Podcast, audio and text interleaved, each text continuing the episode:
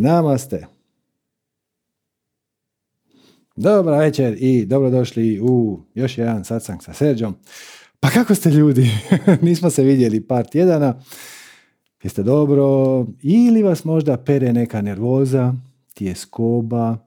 Možda imate malo više izazova u odnosima, sa partnerom, sa prijateljima, sa kolegama. Možda uočavate da su susjedi malo živčaniji nego inače, da je šef malo na rubu živaca. Jel imate tako nekakve senzacije negativnog karaktera? Ako imate, ništa ne brinite, zato što sad ću vam dati datum kad će to prestati. A, ali prije toga samo moram napraviti mali, mali, malecki uvod. Znači, ja ću vam sad reći s kojim danom će stvari početi postajati bolje. Znači, nije ovo nikakva senzacionalistička stvar. Taj dan se neće otvoriti nebo, sunce će najnormalnije izaći, kasnije zaći i sve će biti kao jedan prosječan dan. Pa opet, za par godina, kad pogledate unatrag, imat ćete nekakav osjećaj kao da su stvari počele postajati osjetno bolje negdje oko dvadeset drugog trećeg dvije tisuće dvadeset treće, odnosno dan iza našeg službenog kalendarskog početka proljeća, izgled naše ravnodnevnice. E sad, šta se događa dvadeset drugog trećeg? To baš nije moj forte, tako da ja ću vam opisati iz perspektive iskustva, manje iz perspektive što se događa, ali događa se veliki astrološki fenomen koji se službeno naziva Heaven Cross, što se obično nevješto prevodi kao nebeski križ. Zapravo nije križ, nego je prijelaz. Cross je kao crossing, kao pješački prijelaz. Znači, nebeski prijelaz, samo to ne tako. Ok. Stišat ću mobitel. Znači, dvadeset drugog trećeg će, je dan kada će se granica između realnosti početi stišavati i kada će početi lagano se u ovoj kupoli tame koja nas obavija početi pojavljivati male pukotine. I bit će nam dostupno više svjetla. Pazite, bit će nam dostupno više svjetla. Neće se samo po sebi ništa čudesno dogoditi, neće se ništa, samo po sebi ništa čudesno riješiti, ali ako budete postupali iz pozitivnih motiva, iz, iz ljubavi, iz veselja, iz radosti, iz znatiželje, primijetit ćete da su vam sinhroniciteti naklonjeniji, primijetit ćete da to sve skupa ide glađe. S druge strane, ako se budete držali starih obrazaca i postupali ili iz perspektive straha ili sebičnosti, to na kraju dođe više manje na isto, primijetit ćete da to ide malo teže i da vam se nekako brže vrati taj bumerang u glavu. Tako da, ovo je, ovo je onaj početak novog doba o kojem pišu brojni stari spisi. A ako hoćete doslovno Bibliju, tamo se to navodi kao apokalipsa. Ali pazite, apokalipsa je dosta loše i krivo prevedena u narodu kao smak svijeta, kao kraj, kao posljednji sud ili tako nešto. Sve je to na neki način točno, ali zapravo apokalipsa je razotkrivanje. To je kad maske padaju. Da li je to sud? A gledajte, da i ne. A, kreacija nam sudi. Kreacija sudi našim postupcima. Bit će puno lakše progurati neku pozitivnu ideju, bit će puno lakše poduzimati e, akcije iz svog veselja, sinhroniciteti će biti naklonjeniji, okolnosti će biti naklonjenije, vibracija će biti naklonjenija, energije će biti naklonjenije, imat ćete više kreativnosti, više inspiracije. Istovremeno, ako odlučite, odnosno ako nastavite postupati iz perspektive straha, što ne znači nužno da ćete time nekog ozlijediti. To je naravno isto postupanje sebično s perspektive straha, ali jednako tako i ono joj, nisam vrijedan, ne zaslužujem, nije to za mene, ma to slijedi svoju strast, to je naivno ili tako nešto. Ha, bit će vam suđeno, ali sve će ovo u debele navodnike. Suđeno u smislu kreacija vam neće biti naklonjena. I dobivat ćete refleksiju izvana kroz odraz naše realnosti, našeg tri D-a puno brže, tako da evo, Ako još niste krenuli slijediti svoju strast, sad je stvarno, stvarno zadnji čas. Imate još ono dva tjedna da, da se toga ozbiljno ulovite i vidjet ćete. Ako, kažem, ako imate neočekivanu količinu tjeskobe, sukoba sa bližnjima, nekakvih napetosti u odnosima ili iznenadnu količinu stresa na poslu, izdržite još dva tjedna, koliko će ovo još ta tranzicija dok ne dođe, i onda će stvari počet postajati lakše. Ali s druge strane, snažno vam sugeriram da ne čekate taj datum. Kažem, taj se dan ništa spektakularno neće posebno desiti, ali ćete jedan dan za godinu, dvije, tri nekako, kad se osvrnete iza sebe, primijetiti da je dolaskom proljeća dvije tisuće dvadeset treće su se stvari počele lagano topiti. Dosta je bilo borbe. Dosta je bilo gnjavaže. Vrijeme je da počnemo kreirati srca, da otvorimo srce za sebe prvenstveno, a onda je posredno će se otvoriti za sva ostala bića. Tako da ništa ne brinite. Ono, dolaze bolji dani. Dolaze dani kad će biti lakše poduzimati pozitivne akcije, ali opet dani kada će nam biti dostupno više svjetla i bit ćemo podržani snažnije i sve snažnije u našim nastojanjima da unesemo nešto lijepo, pozitivno, kreativno, vrijedno iz sebe da poklonimo svijetu.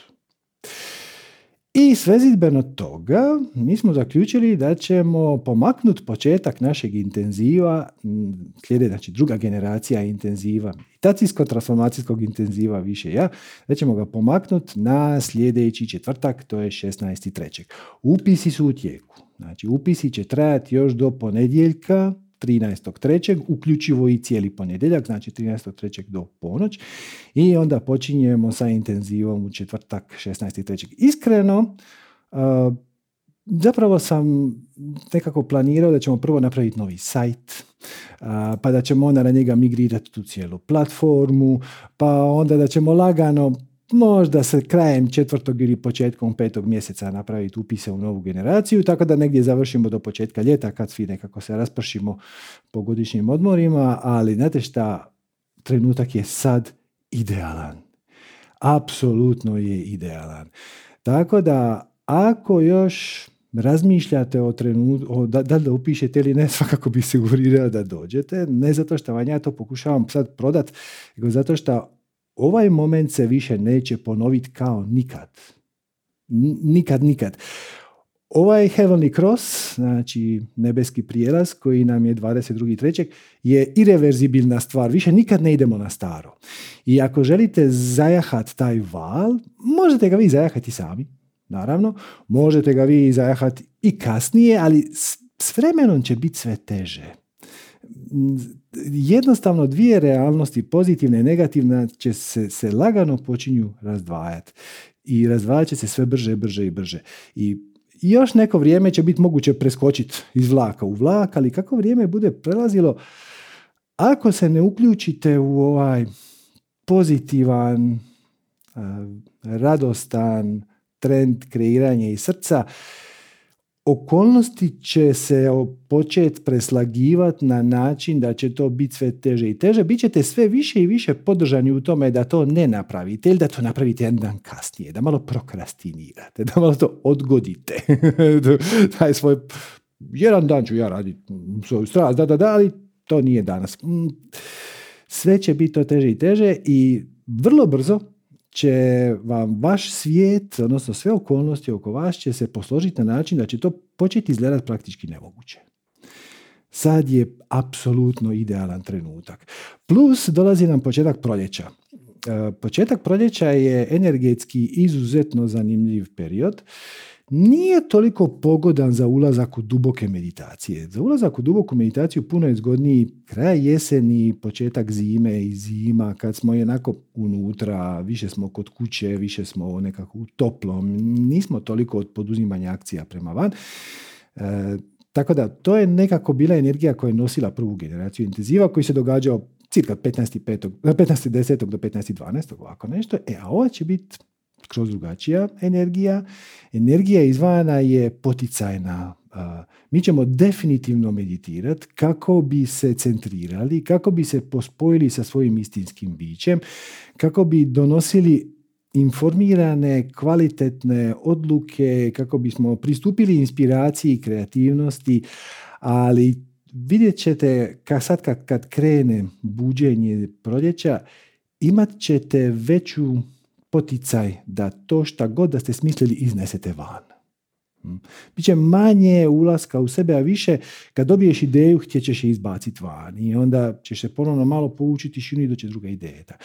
Tako da, evo, ja ću vam sad pustiti eh, kratki video koji ste možda i vidjeli eh, sa testimonijalima, odnosno sa svjedočanstvima naše prve generacije eh, Više i ja, da čujete kako je njima bilo. Stvarno se najljepše zahvaljujem svima koji su na intenzivu bili i ostavili komentar. Toga je na kraju bilo više nego šta bi bilo zgodno da umontiram u jedan kratki prikazni video, pa ću ja sad pustiti malo dužu verziju koja nije objavljena. Neki, neke dijelove sam kratio da, da to bude malo probavljivije i onda ćemo evo, nastaviti. Znači, evo kako je bilo na prvom našem druženju na intenzivu Više ja.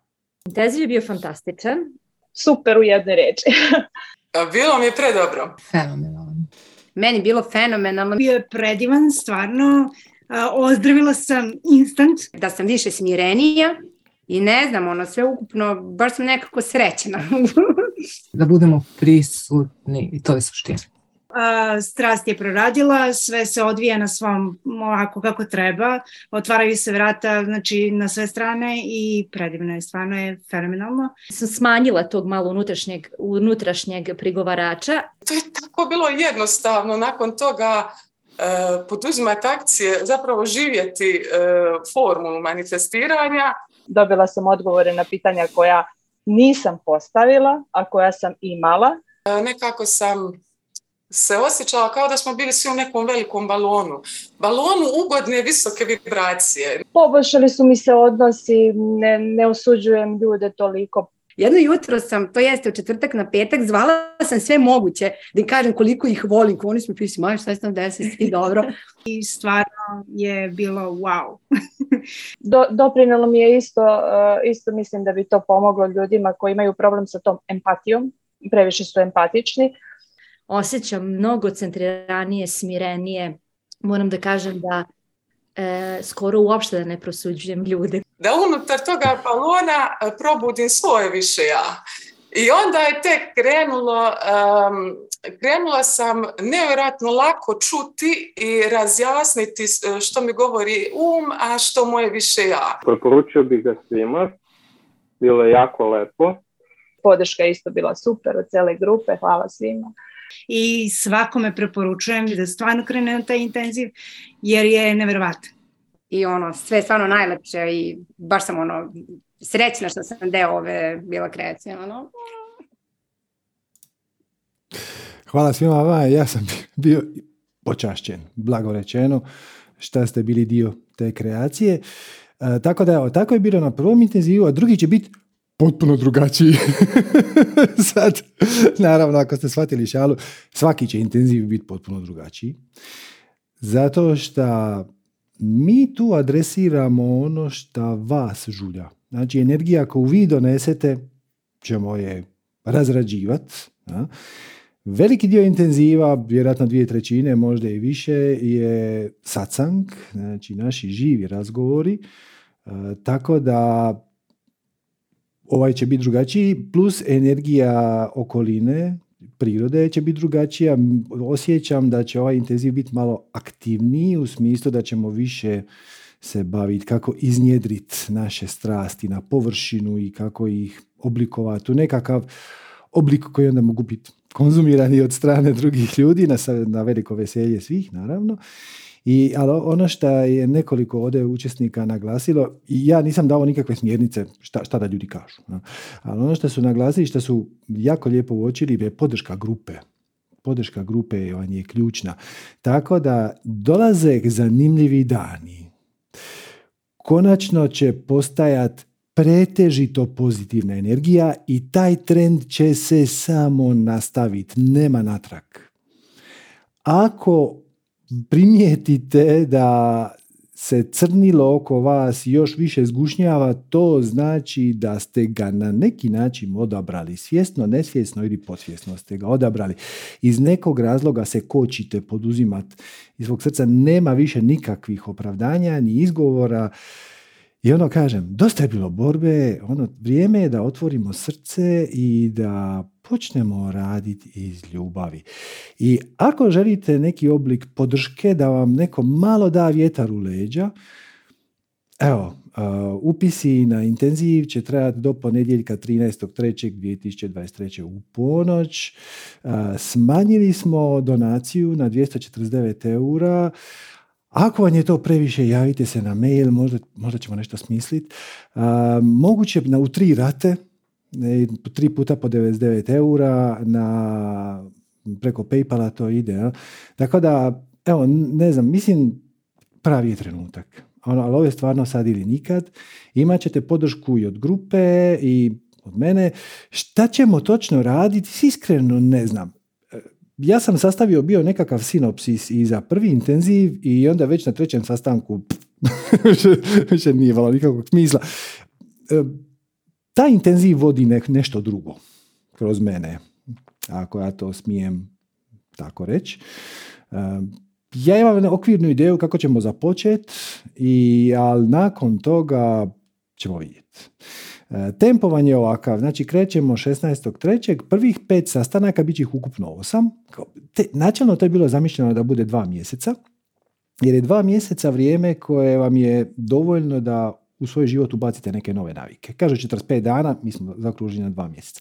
Međutim, pokazalo se na prvom krugu da je ova zadnja dva, tri sastanka zgodno malo razrijediti, tako da ćemo od prvih pet sastanaka ćemo, ćemo odraditi u tjednom tempu, šesnaestog, pa onda dvadeset trećeg, pa tridesetog i tako dalje. I onda zadnja tri ćemo se dogovoriti. Moj prijedlog je da to bude u dvotjednom, znači među petog i šestog neće biti jedan nego dva, pa među šestog i sedmog neće biti jedan nego dva. I za zadnji sastanak ćemo se dogovoriti. Mi smo čak bili na ovom prvom krugu intenziva zadnji sastanak pomaknuli tri tjedna, jer to je tako svima nekako pasalo. Svi su, svi su htjeli još malo više integrirati nove spoznaje, pa tako, ali ostavimo otvoreno. Ali u svakom slučaju, po nekakvom terminskom planu gotovi smo do dvadeset pet petog. Pričemu, pazite, uh, vidite ćemo stvar. Kad pitamo ljude zašto ne slijede svoju strast i onda se probijemo kroz izgovore. Ono što zapravo je ključni izazov ljudima je što oni za to nemaju vremena.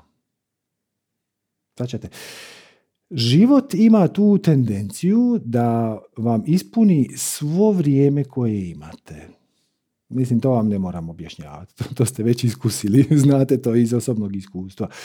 Tako da, zapravo svrha intenziva je da vas potakne i da izdubite u svom dnevnom rasporedu vrijeme za spiritualne prakse. Ono, barem petnaest dana, mi, petnaest, petnaest dana, petnaest minuta meditacije dnevno, ali u početku to će trebati raditi sa lopatom. Prvih tjedan, dva dana, ja ću vam sugerirati već na prvom sastanku, nemojte pokušavati taj svoj termin za meditaciju koji odaberete, koji može biti ujutro, na večer, o tome ćemo pričati detaljnije, ima sve, ima sve prednosti i mane. Uh, nemojte ga pokušavati uklopiti u svoj još uvijek prebukirani raspored. Jer će se desiti da ćete tri dana ćete biti redoviti, pa ćete četvrti dan malo skratiti, pa ćete peti dan reći neću ujutro nego popodne, pa onda se to popodne neće dogoditi i onda sve, samo se sve raspadne. Nego je ideja da prvo u, u, uglaviš sam sa sobom vrijeme za svoje spiritualne prakse. To će biti neke meditacije, neke vježbe disanja, možda neke vizualizacije, možda afirmacije.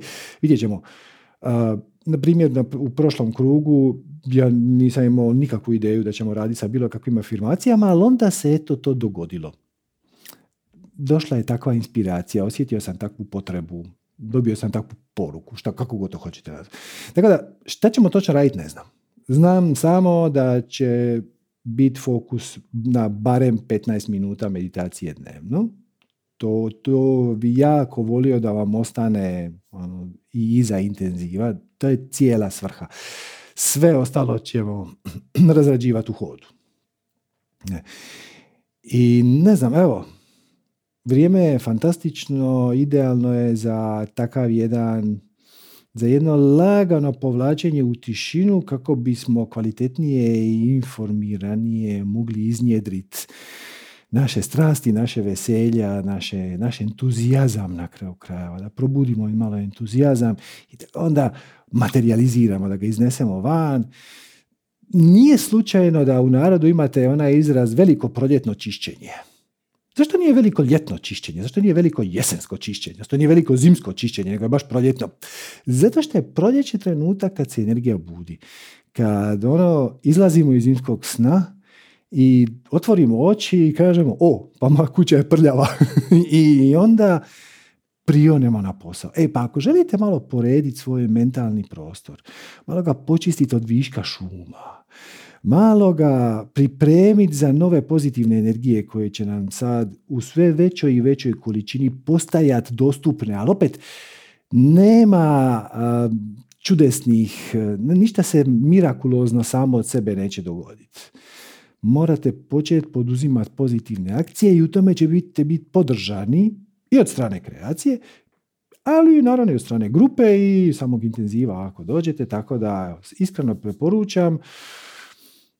I evo, nadam se da se vidimo, a ako ne, iz kojeg god razloga, nemojte da vas to, ne znam, zato što vam je četvrtak, četvrtkom su sastanci, ja? Zato što vam je četvrtak jako nezgodan ili imate već neku drugu obavezu ili ne možete zbog posla, pa onda ne možete prisustvovati intenzivu, ok, ali ajde, dajte si desetak, petnaest minuta dnevno da očistite um meditacijom od, od viška šuma, od viška buke koja je oko nas sve prisutna i otvara se mogućnost da je stišate, ali neće se stišati sama.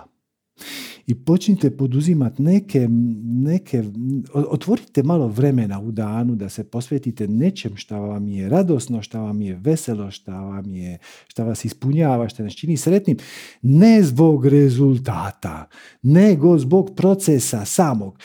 Krećeš raditi ono što voliš da bi bio inspiriran. Ne zato da bi namlatio pare. Ili da bi mogao dati otkaz na svom poslu kojeg mrziš. Ili da bi se riješio šefa. Ako krećeš raditi svoju strast da bi se riješio šefa, ulažeš zapravo energiju u negativu, rješavanje od šefa i onda se to neće dogoditi. Ako ga se slučajno i riješiš, na njegovo mjesto će doći drugi koji još gori. To je sud. Posljednji sud. To je to. Dokle god ulažeš energiju negativno, znači, ulažite energiju u ozdravljenje, nemojte se boriti protiv bolesti. Ulažite energiju u veselje, nemojte pokušavati smanjiti patnju.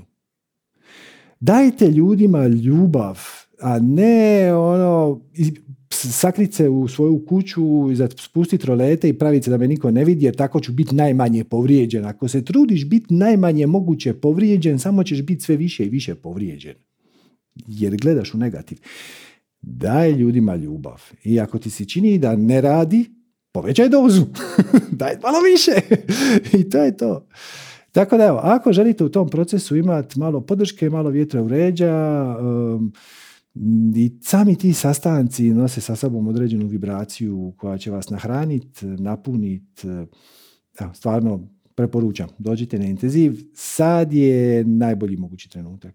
Ovakav Ovakav splet se vjerojatno neće ponoviti, kao nikad, i zbog toga smo ga pomakli.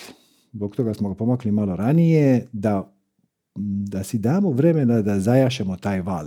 Znate, oni surferi, oni sa daskom izađu na otvoreno more i onda kad vidi ne stiže val, on se digne na dasku malo prije nego što ga val ulovi, da bi ga zajahao. E to. To, to, to ćemo mi napraviti. Mi ćemo krenuti prije nego što taj val se zalaufa. Taj će val krenuti negdje oko dvadeset drugog trećeg i trebat će mu tjedan, dva, tri, mjesec, dva da postigne punu snagu. E, mi želimo zajahati taj val. To je ono na što ciljamo. Ako kreacija bude imala neki drugi plan ili neku drugu ideju što bi bilo korisnije za ovaj intenziv, Mi ćemo rado, bez ikakvih očekivanja, prihvatiti nove smjernice, ako vi donesete sa sobom neke svoje druge izazove koje treba adresirati, apsolutno.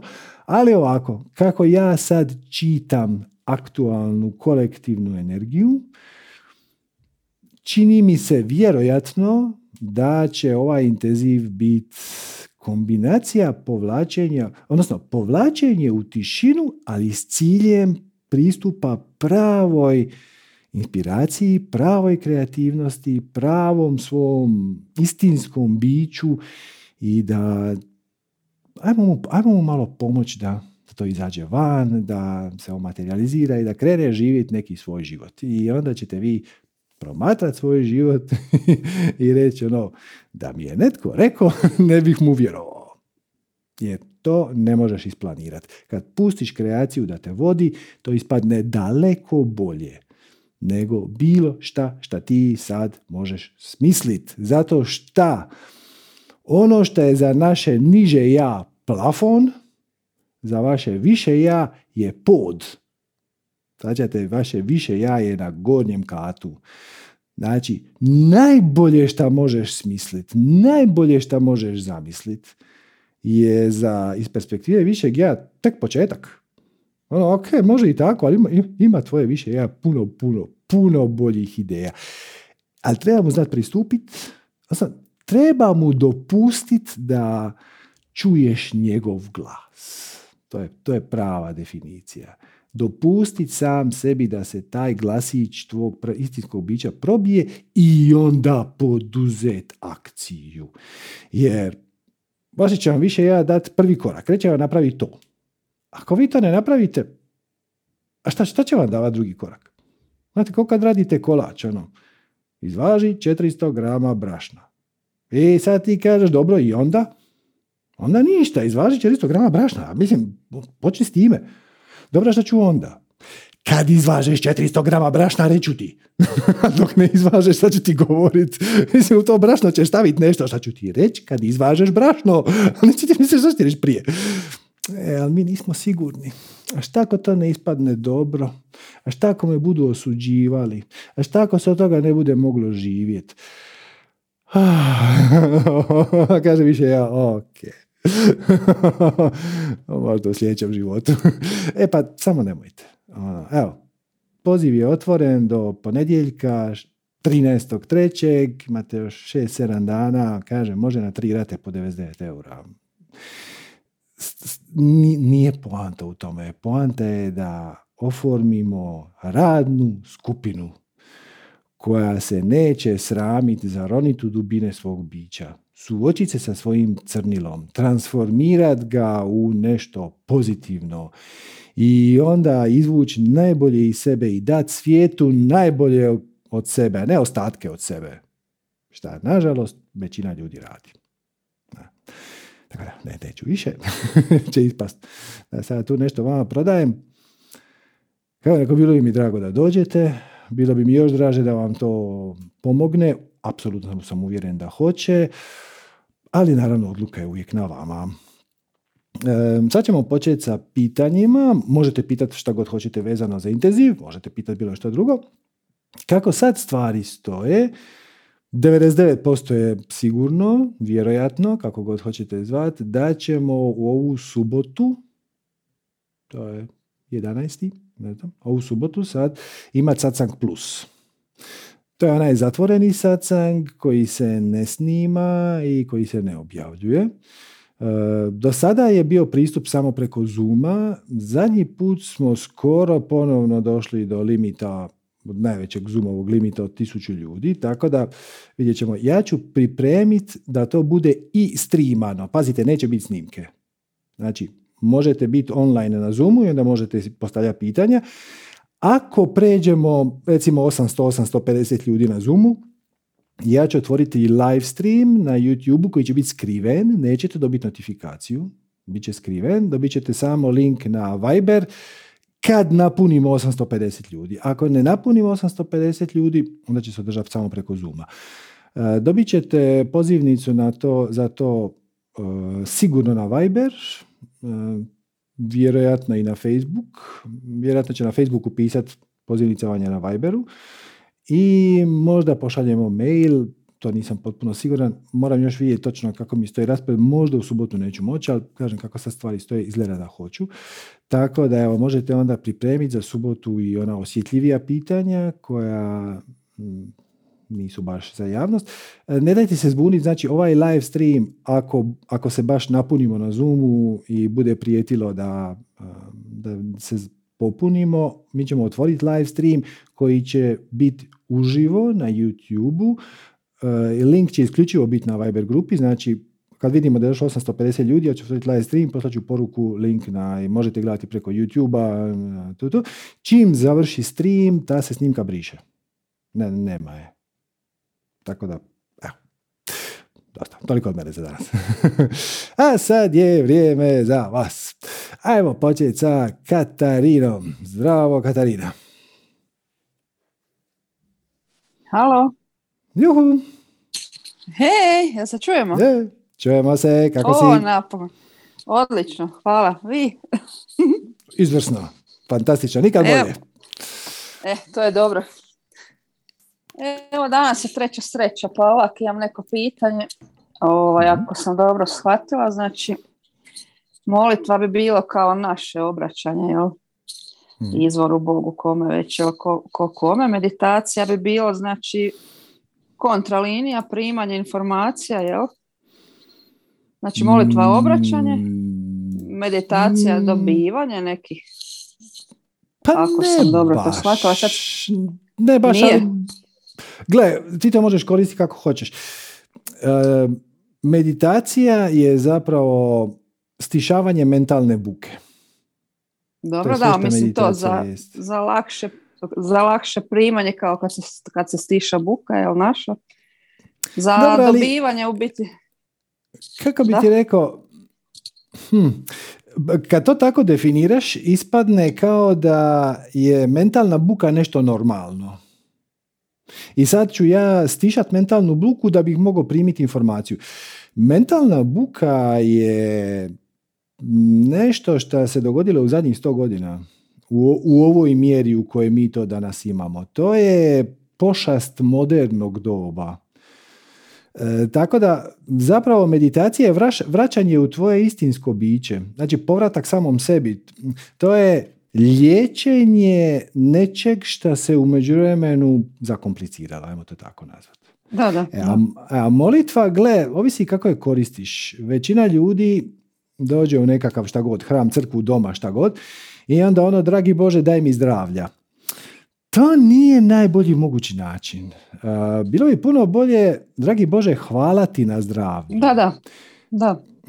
Tako da, molitva je zapravo jedna od tehnika, jedna, jedan od načina kako sam sebe ubaciti u pravu vibraciju. Uh-huh. I jednako tako kao što je meditacija jedna od tehnika za osvještavanje svoje prave vibracije.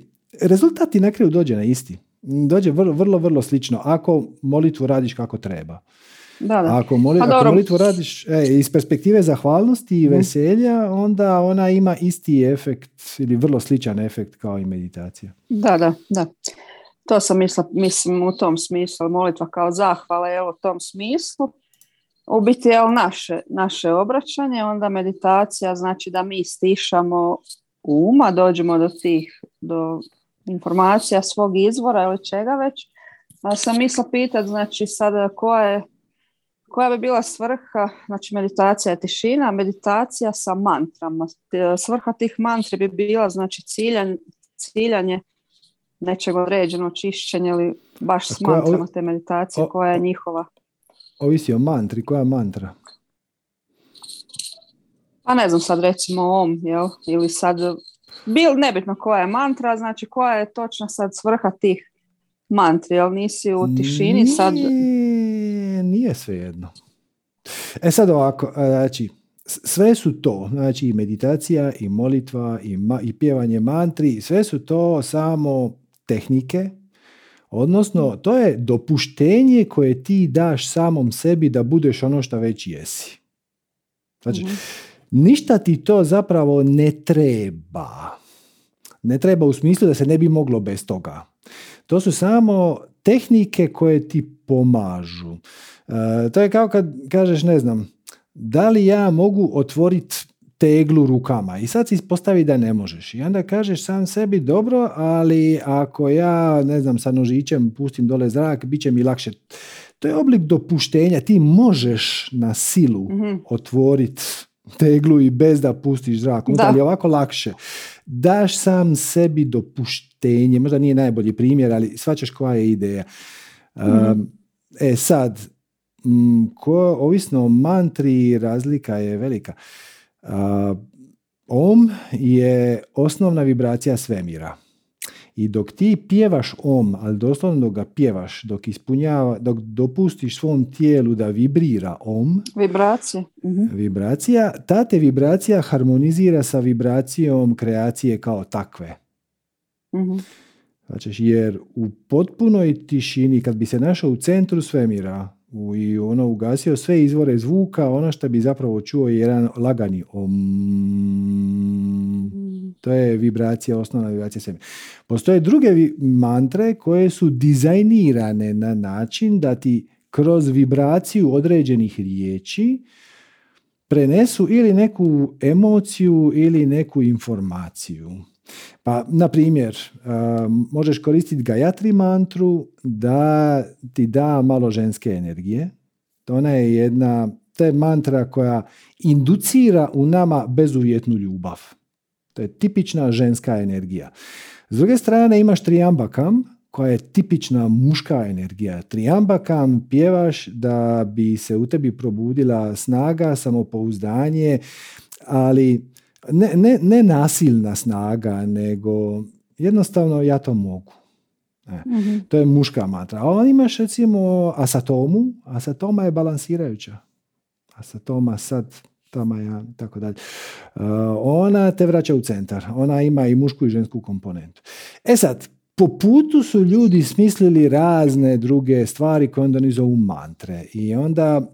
ćeš doći na recimo tečaj transcendentalne meditacije i onda će ti tvoj guru kao veliku tajnu samo tebi dati tvoju osobnu mantru i najčešće će ti dati biđa mantru. Biđa mantre su mantre koje rezoniraju sa vibracijom određenih čakri. Znači lam, ram, vam, jam, ham, om. Lam rezonira sa prvom čakrom, vam sa drugom, ram sa trećom, jam sa četvrtom, sa srčanom, ham sa petom, om sa šestom. Sedma, sedmom čakra nema mantru. Znači, on će procijeniti koja ti je čakra najslabija i onda će ti dati tvoju osobnu mantru i kao veliku tajnu. Sad, ovo sa tajnom je odličan trik. Zato što, e da, zato što onda ti imaš osjećaj da si dobio nešto jako vrijedno i zapravo time se povećava šansa da ćeš ti to actually raditi. I onda ti mantraš svu tu svoju mantru prvenstveno zato da bi nadjačao svoju mentalnu buku. Znači, znači razlika je, prava meditacija je stišavanje mentalne buke. Kao da uđeš u prostor u kojem je nekakva relativno glasna glazba. Ti želiš nekim pričati. Ima dva načina da pričaš sa tom osobom. Jedna je da stišaš muziku. I onda možete normalno pričati. To je klasična meditacija. Druga je da se vi počnete nadjačavati. Znači da vi počnete pričati glasnije i onda nadjačate buku od glazbe. To bi bilo recimo da. Kroz mantre. Ali opet, postoje razne mantre. Malo mantri, znači prava mantre su ove koje dolaze iz Veda. I to je tehnologija koju mi danas ne razumijemo. To ti je ovih nekoliko glavnih. E, to su ti Triambakam, Asatoma, Gayatri mantra, Hare Krishna. Hare Krishna mantra mm-hmm. je iz Veda, vrlo je moćna. A? Apsolutno radi. A, a većina drugih stvari koje se danas prezentiraju kao mantre su zapravo invokacije koje je neko smislio naknadno, ne razumijevajući pravu podlogu stvari. I ponekad ispadnu jako dobro. Recimo, jedna od invokacija koja je ispala jako dobro i koja je vrlo popularna ti je Ganešova mantra. To je napravljeno po svojoj prilici negdje u trinaestom, četrnaestom, petnaestom stoljeću. Ko je to napravio, ne znamo. I on je složio neke sanskrtske riječi, autor, Ne znam da li je znao šta radi ili ne, za razliku od ovih vedskih koje su vrlo precizno dizajnirane da naprave točno određenu stvar kroz vibraciju riječi, kroz mm. vibraciju tijela. E, i međutim, međutim ta evo Ganešova je nekako se ulovila. Postala je popularna i radi na neki način. Da li je autor znao šta radi ili je to ispalo slučajno, nema veze. Možda je i kanalizirao. Možda je dobio od, od više da, da. sfere i inspiracije. Tako da, gle, sa mantrama trebaš biti oprezan koju mantru koristiš. Nisu sve iste. Sa ove glavne četiri ne možeš pogriješiti. Znači, sa Triambakamom, Gayatri, Asatomom i Hare Krišnom nema greške. To su maha mantre. Tu ne, ne, ne, nema greške. Bija mantre isto rade, s tim da ja sam malo nesklon toj tehnici da balansiram čakre jednu po jednu, jer zapravo kad si ti u centru, kad si ti dobro sam sa sobom, čakre se izbalansiraju same. Nemaš ti zašto pojačavati svu drugu, treću, četvrtu čakru. Ako vjeruješ da ti to radi dobro, onda se drži toga. Da, da. Jer sve šta vjeruješ postane istina. A, a ovo ostalo, gled, tako da, evo, da li, da li ovaj, meditirati na mantre nije moj prvi izbor. Ja bih sugerirao stišavanje svoje unutrašnje buke, zato što tako bolje dođeš u kontakt sa svojim pravim bićem. Ali ako ti je to preteško, i, a uz om ti ide dobro, znači om je pet ako možeš slobodno ubaciti. Om, Gayatri, Triambaka, Masatoma ili Hare Krishna. Ako ti je s time lakše i ako vidiš da to tebi radi, sve ok. Mm-hmm. Bez očekivanja. U smislu da ako jedan dan se probudiš i zaključiš da danas nećeš raditi tu mantru koju radiš već dvije godine, nego ćeš ili malo ostati u tišini ili ćeš je zamijeniti, slušaj svoj unutrašnji glas. Da. Nema greške. Da, ok. Da. Dobro, evo sad prepuštam, neću dulji dalje. Evo, hvala puno na odgovoru. Bila je treća sreća napokon. Hvala tebi. Da, evo pozdrav ekipi, namaste. Ćao. Ćao, čao. Dakle, sva učenja, sve tehnike, svi guruji, svi predmeti, svi talismani. A, jedan krasan talisman. A, a, znači, sve su to samo dopuštenje koje daš samom sebi. I sad ja kažem, uh, danas me napade u crne misli, stavit ću zaštitu. Ako ja doista vjerujem da to radi, onda će mi to pomoći. Nemojte se tome opirati. Ovaj talisman mene štiti od zlih uroka. Ako ti stvarno vjeruješ u to, samo ga nosi. Ne moraš nikome ništa reći, nikome se nemoj hvalisat, jer će onda ljudi će se početi smijati za leđa. Baš te briga. Ako ti znaš da je to oblik dopuštenja koje si ti dan sam sebi, samom sebi i osjećaš da to tebi radi dobro, sve super. Samo se ti drži šta god. A ako ti dvije stranice tvoje omiljene spiritualne knjige pomažu da se vratiš u centar, odlično. A ako ti deset minuta YouTube videa tvog najdražeg spiritualnog učitelja pomaže da se vratiš u centar, odlično. Da li to znači da se ne možeš vratiti u centar bez te dvije stranice ili deset minuta? Apsolutno ne. Možeš. Ali ako pomaže, zašto bi se borio? Samo ideš niz rijeku, vuvej, najlakšim mogućim putem. Ok. Ajmo, ajmo, ajmo. Evo Matejka. Zdravo Matejka.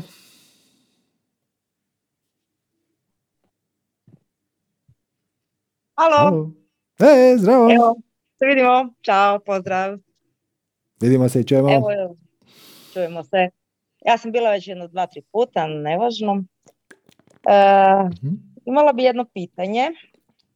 Naime, e, ovo da mi sad ulazimo u pozitivu i sve, da li je već moguće da neki od nas žive u tom svijetu? Apsolutno. Pozitive? Neki od nas žive već godinama u tom svijetu. E, upravo, to sam htjela pitati. Naime, ovako, m, htjela bi potvrdu tvoju da li sam prošla kroz tamnu noć duše.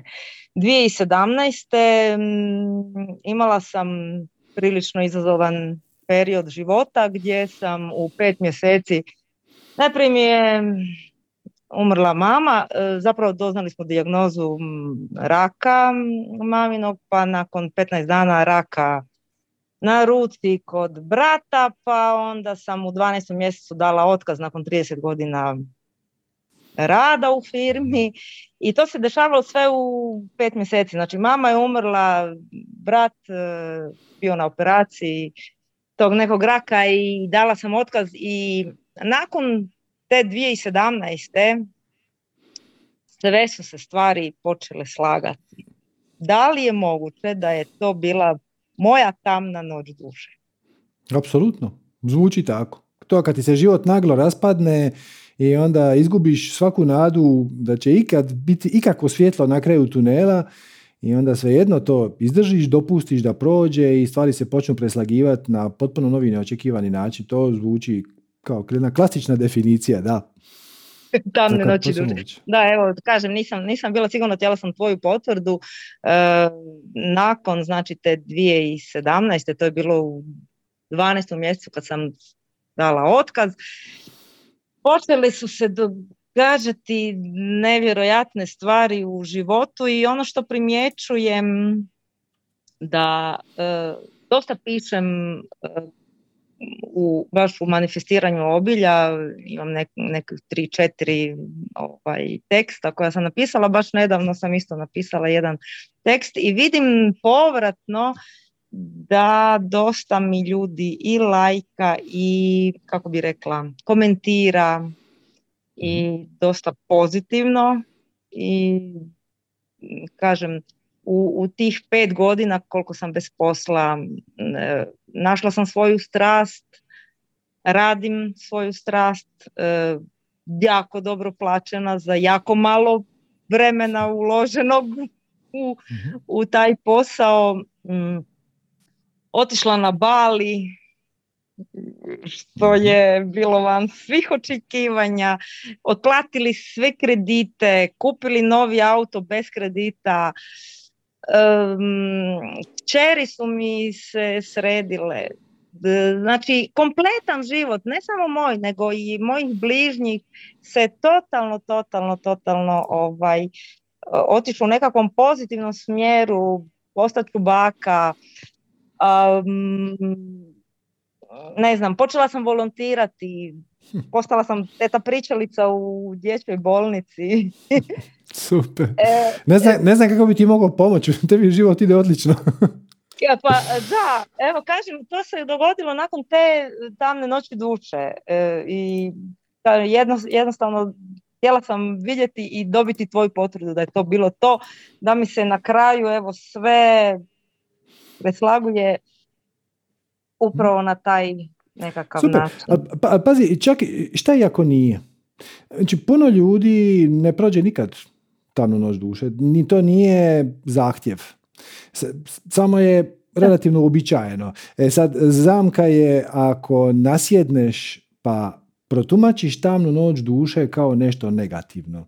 I onda kažeš to je depresija. E, to, onda, to je problem. Zato mi tu tamnu noć duše Uh, ponekad spomenemo, zato što je, tu je opasnost da ako dođeš u nju, da joj pridjeliš negativan predznak i onda ona može potrajati jako dugo i može završiti onako ne, nezgodno u smislu da, da ljudi zabriju da su mentalno bolesni. Zapravo nisu. Ne. O, ali s druge da. strane, posve je moguće transformirati svoj život uh, na nježniji način koji ne uključuje nužno tamnu noć duše, to je isto u redu. Tako da ono, ako neko nije prošao tamnu noć duše, a život mu je jako, jako dobar i manifestira svoja veselja, to je u redu. Ništa niste propustili. Da, evo, u jednom, u jednom sam sastanku pitala zašto ne mogu meditirati i zaista ja jednostavno ne mogu meditirati. Jedino što jako, jako puno imam slobodnog vremena nakon otkaza i jako puno vremena sam sama i u tom vremenu puno slušam videa tebe i ostale neke... neke okay, šta, šta, šta, šta točno znači da ne možeš? Šta znači točno da ne možeš meditirati? Na koji način ne možeš? Mm, pokušala sam nekoliko puta, jednostavno. Inače sam osoba koja dosta lako odustaje.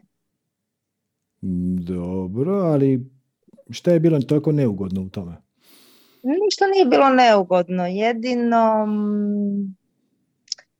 kako bi rekla, ako, da, očito sam imala neka očekivanja koja nisam, koja mi meditacija nije ispunila i onda odustanem.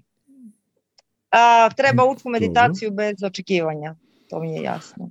Gle, možeš ti uh, slijediti svoju strast bez očekivanja i to je oblik aktivne meditacije. Ali ova formalna meditacija koja je zapravo mentalna higijena će ti ubrzati taj proces. Jednostavno imat ćeš više to inspiracije. To je to. To je. Da li se može bez meditacije živjeti sretno, veselo i uspješno? Može. Pa evo, meni se čini da ja uspijevam nekako i bez meditacije živjeti uspješan, sretan i posložen život. Tako da... vrlo, vrlo vjerojatno si našla neki drugi način za meditaciju. Možda je za tebe pročitati novine, popiti kavu, oblik meditacije gdje ti... I pročitati dobru knjigu ili da. E, posao kojim se bavim, iznajmljivanjem, čišćenje kuće nakon odlaska gostiju, do. Za mene je to ispunjavajuće, to je moja strast inače, e, dočekivanje da. Novih gostiju i općenito, znači čišćenje nakon što oni odu, a ja očistim kuću da ne znam ni da sam ju očistila. Eto vidiš, to, to je oblik meditacije. Znači nije slučajno u zen samostanima tamo u Japanu, ti se samostani blistaju. I stalno neko nešto čisti i sad ti kažeš ono, šta čistite taj pod, mislim s njega se može jest, ono, blistav je. E, nije poanta u čistom podu, nego čisti pod proizvodi čiste misli, čiste odnosno misli. Čistu glavu. E. I onda vidite, vidite ljude koji su, koji rade potpuno uzaludan posao, recimo u jesen, u listopadu, kada ono lišće pada sve u šesnaest, vidite čovjeka koji na vjetroviti dan skuplja lišće s poda. Potpuno je uzaludno, jer dok on prođe, taj je vrt od početka do kraja, ko da ništa nije napravio. I onda se vrati na početak i krene.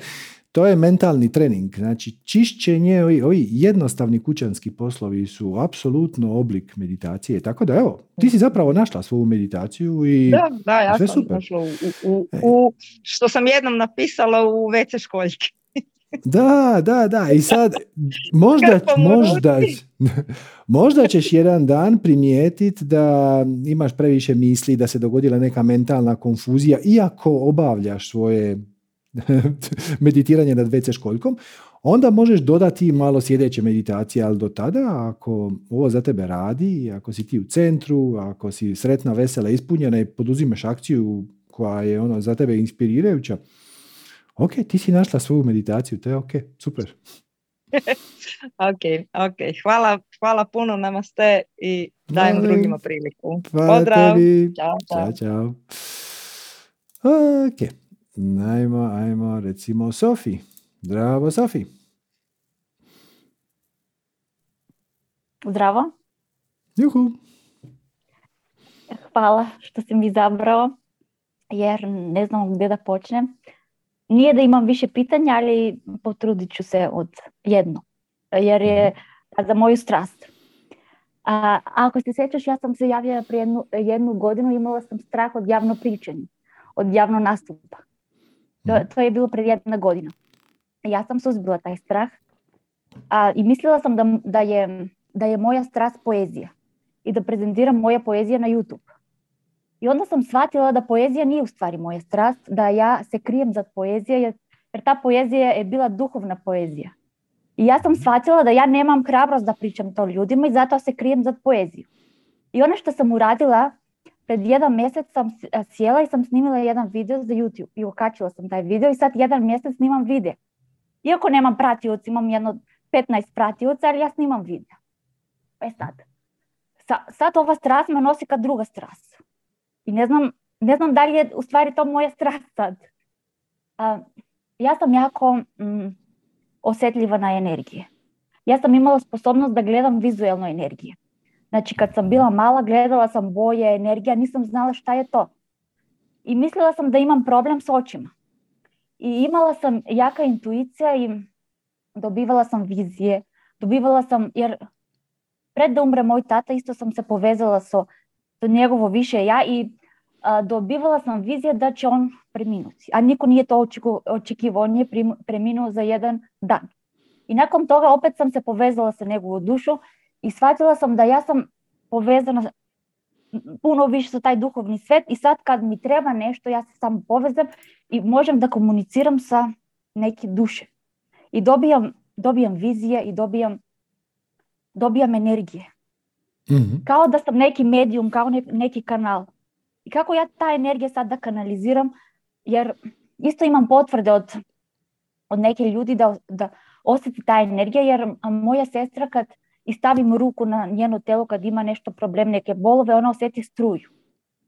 E ja, ta struja počela sam da, da osjećam od dvije tisuće šesnaeste. godine kad sam imala jedno kundalini buđenje. Jer je od tad počelo sve. Dešavalo se takvi sinkroniciteti, takvi nadprirodne stvari oko mene, da ja sam se počela dublje i dublje da istražujem. I od dvije tisuće šesnaeste. godina dobijam kao neke električne šokove po moj robitni stup. I, I ne znam šta je to. Posljednji put sam dobila električan, kao električan šok. A to je bilo četvrti februar što me je probudilo u četiri sata ujutro. I ne znam ja kako sad ta energija da kanaliziram, jer sam shvatila pričanje videa na YouTube. A, to mi je strast, ali ja bi pričala energijom. Nekako ja nemam, nemam strpljenja da pričam sa, sa riječi. Ja bi pričala nekako sa energijom. Ka, kako to mm-hmm. da uradim? Ok. Dakle, prvo čestitam ti na ovom prvom uvidu. To većina ljudi nikad ne uspije osvijestiti. To, to je kad si rekla da si se ti poezijom skrivala od svoje prave strasti. Dakle, wow, super, bravo.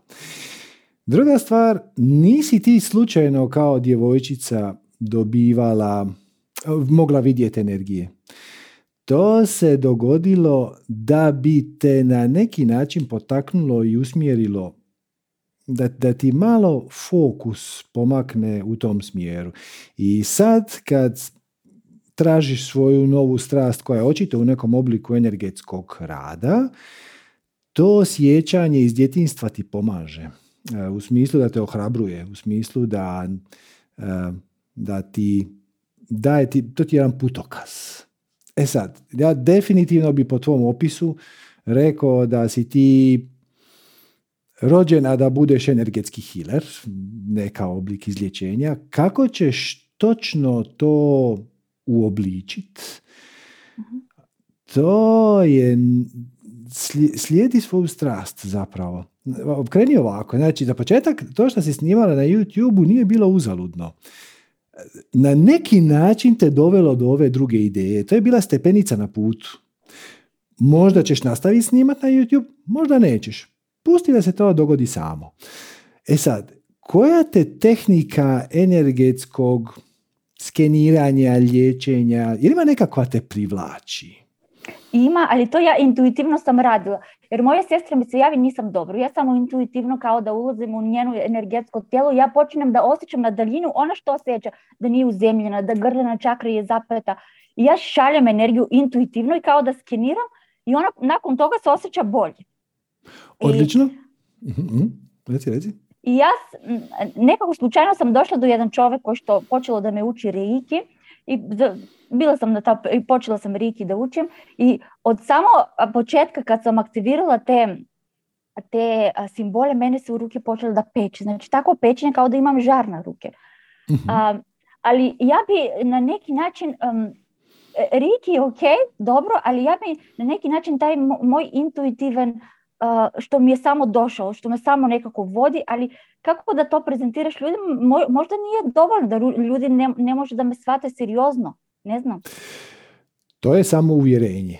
Zato ti ovo hoću reći. Znači, ono što tebi nedostaje je samopouzdanje. Mm-hmm. Samopouzdanje ćeš dobiti kroz vježbu. A vježbu, znači priliku za vježbu je najlakše dobiti, barem za početak, unutar neke strukturirane okoline. Jer ja shvaćam da si ti intuitivni healer, to je odlično, ali ima u tome i neke vještine, ima u tome i neko, neke znanosti. Nisi prva koja je intuitivni healer i ljudi koji su se time bavili dugo godina su razvili neke tehnike, ako ništa drugo, za čišćenje, za obranu od toga da te negativne energije ne pokupiš na sebe. Ima tu i neke, neke znanosti, ima tu i neke škole. E, točno koju školu ili kojeg učitelja ja nisam tu da ti preporučim. Moje je da te ne. potaknem, da odeš tamo gdje, se, gdje te vuče srce. To, možda će to biti neki tečaj. Možda će to biti neki bioenergetičar kome ćeš ti pokucati na vrata i reći ono, jer ja mogu vama pokazati šta ja mogu, pa vi meni recite sam li ja luda. Ali neki kome vjeruješ. Možda će to biti neki reiki krug. Znači ti očito imaš snažan reiki kroz sebe. Ok, dobar si kanal. Ok, postoji u većini gradova i mjesta, postoje reiki krugovi gdje se ljudi okupe i onda jedan drugome šalju reiki ili liječe jednu osobu, njih deset ili tako nešto. Možda posjeti tako nešto, ne toliko zbog toga da sad, ne zbog rezultata, nego zbog procesa, da upoznaš ljude koji su ti slični, da ti netko da neku smjernicu, da, da se povežeš ljudima koji, su, koji na sličan način razmišljaju ili koji imaju slične izazove, da se imaš kome i požaliti i pohvaliti, pa će ti onda oni reći, znaš što je meni pomoglo, pa ćeš ti to probati, tebi to neće pomoći. Pa onda će ti neko reći, znaš koja je knjiga meni bila super, pa ćeš ti pročitati, to će biti otprilike to, ali nije to to. Ali dopusti si da te put odvede tamo gdje te treba odvesti.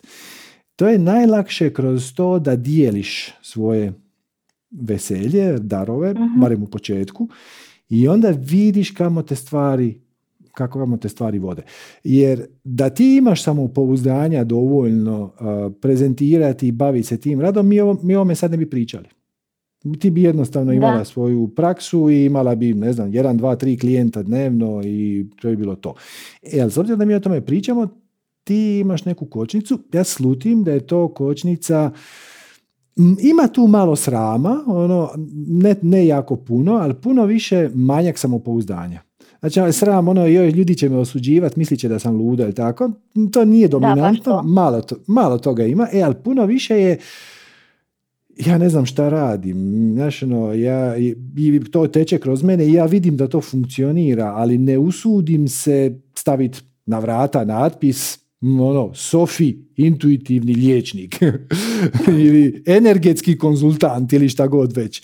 E, da bi došla do te vrste samopouzdanja, pronađi neko okruženje koje će te podržati. Možeš upisati tečaj koji ti zvuči zanimljivo. Možeš otići kod nekog ko se time već bavi na neki način. Možeš se pridružiti nekoj skupini ljudi koja se time već na neki način bavi. Tipa reiki krugovi, kad si već spomenula reiki. Poveži se malo sa istomišljenicima. E, to će ti mm-hmm. malo makniti fokus i sa ovih drugih ljudi koji nisu u tvom balonu realnosti. Sa ja sam... tvojim... Reći.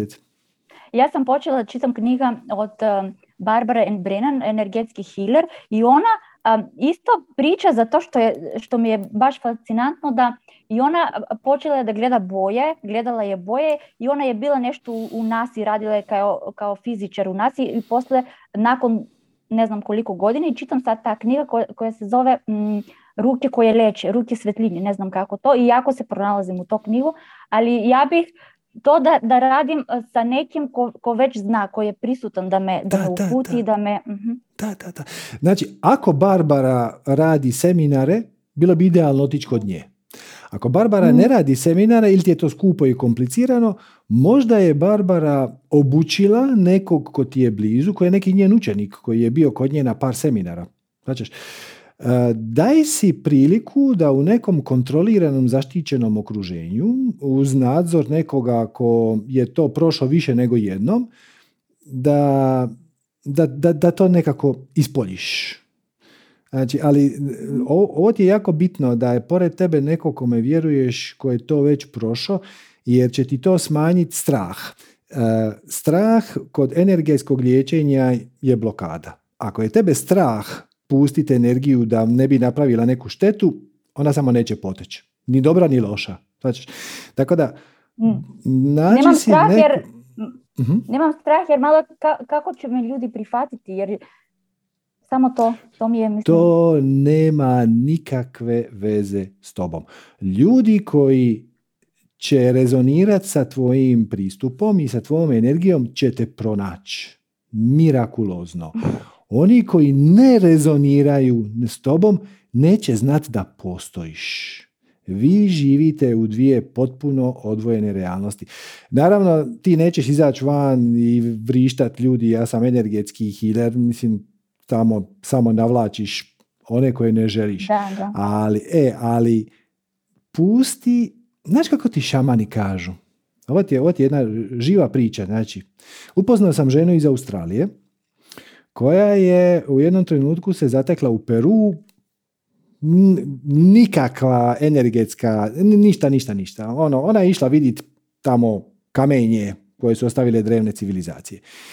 I onda je nekako završila na nekoj ceremoniji šamanskoj i onda je imala tamo viziju da ona mora završiti svoje poslove, da je djeca odrastu još dvije tri godine i da u Australiju se vrati u Australiju i kad je djeca odu na faks da dođe kod točno određenog šamana koji nije bio taj koji je vodio, nego ono, dobila je ime, ime, mjesto, lokaciju čovjeka kome će se ona javiti za četiri godine kad završi. Dakle, ove priče s prve ruke, ona, ona mi je pričala.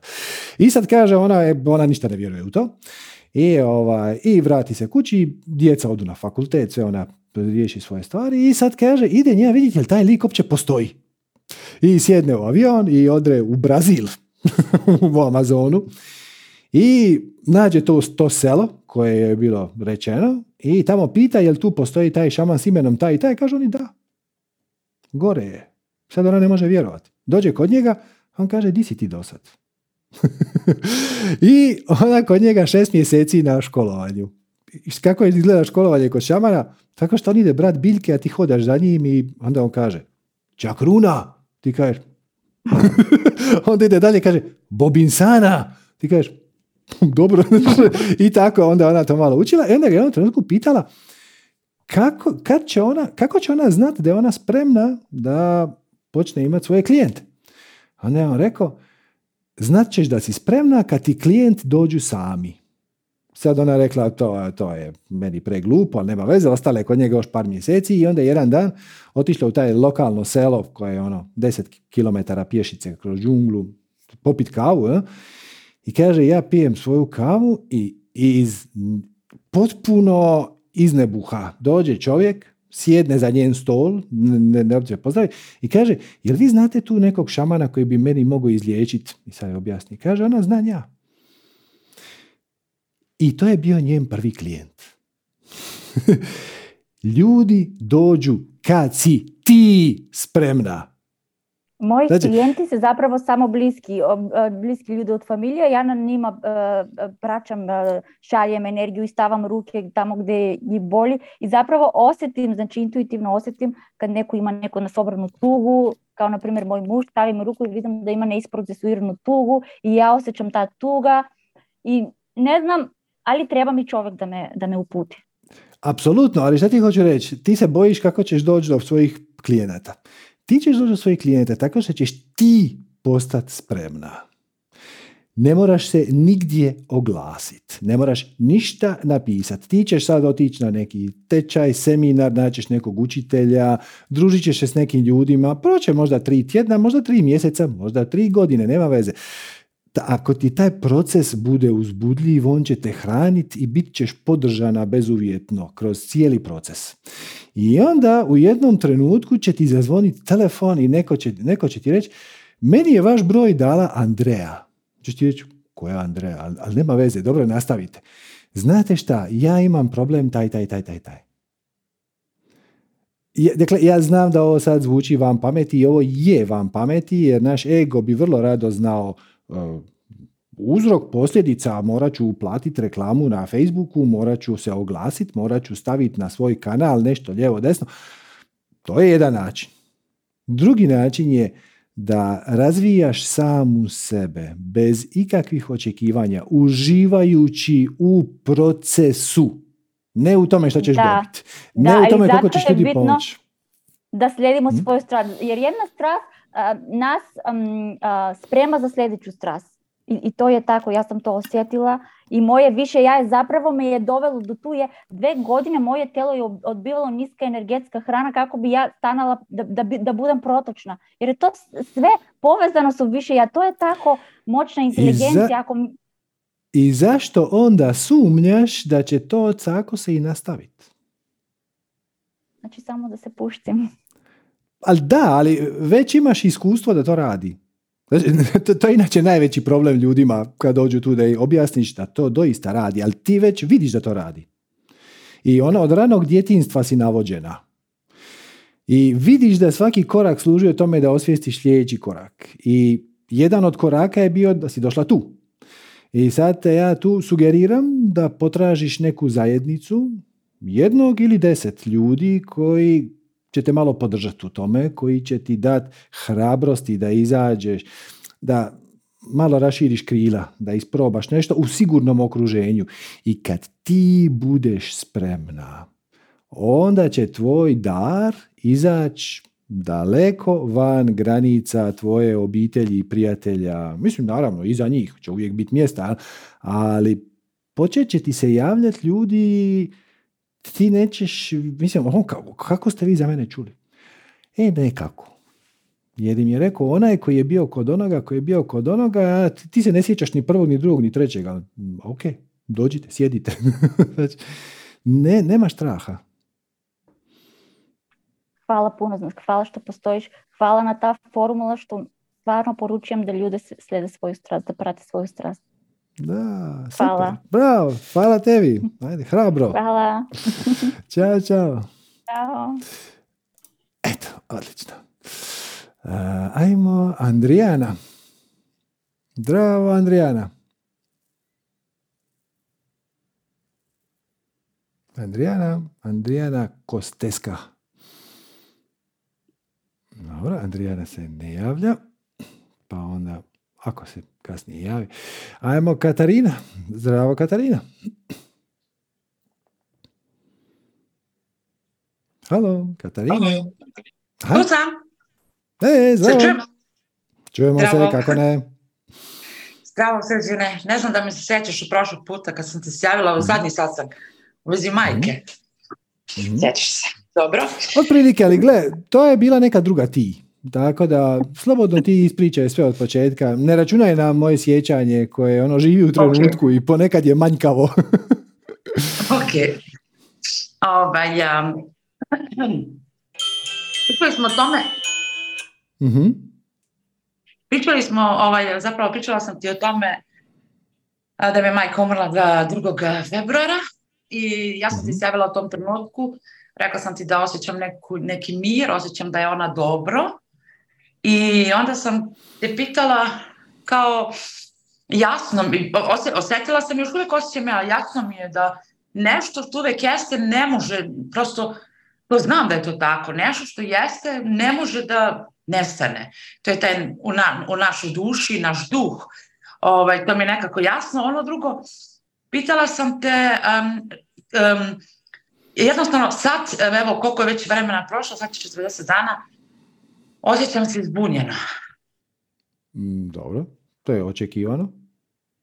Osjećam se izbunjeno, kao da mi glava traži odgovore, um, um, posmatram kao, misli, misli su strašne. Kao da ti nedostaje dio energetskog tijela. Da. Pa da, mislim, kad izgubimo neke od najbližih ljudi, to se vrlo često desava sa najbližim ljudima, znači sa članovima najbliže obitelji, mama, tata, muž, djeca i to. Apsolutno, kad nas napuste, jedan komad našeg energetskog tijela koji se preklapao s njihovim nestane i treba ti par mjeseci da se to adaptira.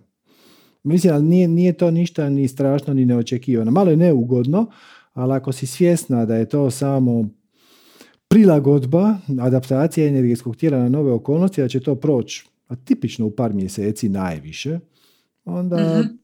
samo ništa, dopustiš da to postoji jer znaš da će otići. I ok. Ok. Pa kako se svesna, svesna sam Ali opet tu ima ovaj, i um koji se umeša, zapravo, da kažem, prošlo iskustvo. Naprimjer, kada se dogodile neke ogromne stvari, naprimjer, da kažem, raskid ili vezi posla, nešto kad je veliko, često um, sam uh, osjećala zbunjenost. Ali mogu da kažem da sve zbunjenosti su drugačije. Ova je potpuno drugačija, ova zbunjenost. I tako sam malo istraživala o zbunjenosti, ali ja ništa nisam nigde našla o zbunjenosti. Većinom je to anksioznost, strah, depresija i tako to, bla, bla, bla, bla, tako to. Na. Jer znaš kako englesku riječ za zbunjenost? Confusion. Da, Pazi, da. To je con fusion. Fusion je fuzija, fuzija je spojiti. Znate? Proces nuklearne okay. fuzije je spajanja tome. Da, znači, da. Konfuzija je zapravo integracija. Zapravo je spajanje. Kako bi ti rekao?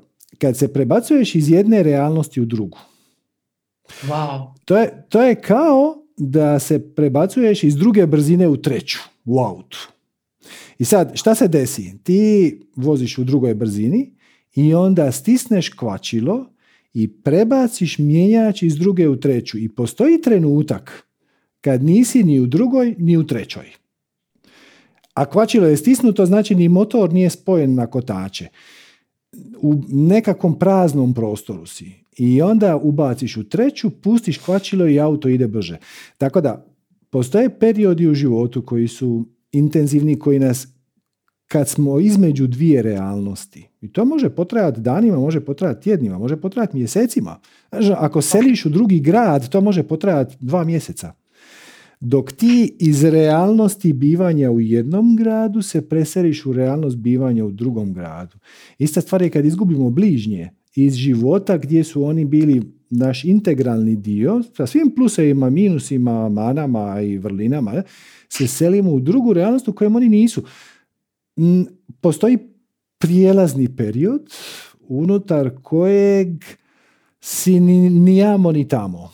I to može, možeš to nazvat zbunjujućim, a možeš to nazvat prijelazni period. Odnosno, to je ono što se mora dogoditi kako bi prelaz iz prve u drugu realnost umu izgledao logično. Svađaš.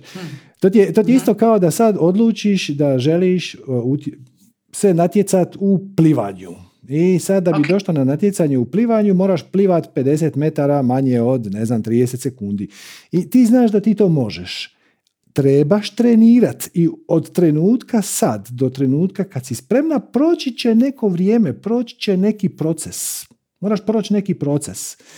I taj Aha. proces je što kraći, šta ga ti dopustiš više, šta mu se manje opireš. Ali opet neki proces postoji zato što smo u ovom tri de da. Svijetu sa no, tri dimenzije prostora i jednom dimenzijom vremena. Mora postati proces.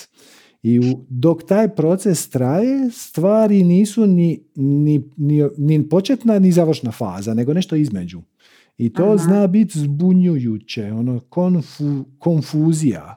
To je konfuzija jer se dvije realnosti spajaju, ali to je proces koji Aha. mora trajati neko vrijeme. Tako da sve ok, samo, se, samo dopustiš da se dogodi šta god da se treba dogoditi.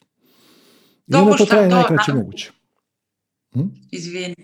Dopuštam to u, u meditaciji nekako meni... Ovaj, dopuštam da osjećam ta osjećanja i izlazi tako, baš neugodno osjećanja, kako bih, ta, kako bih ti objasnila taj osjećaj, um, ajde da kažem, uh, iz čitanja, iz, uh, isto iz tuđih iskustava, um, kao anksioznost, ali više ne verujem ja u to zaista, nego verujem prosto u, u energiju i nekako... Nije, više mi nije prirodno da kažem anksioznost, jer šta je anksioznost, šta je to? To je odlično ono... pitanje, šta je anksioznost? Evo. Ja ga...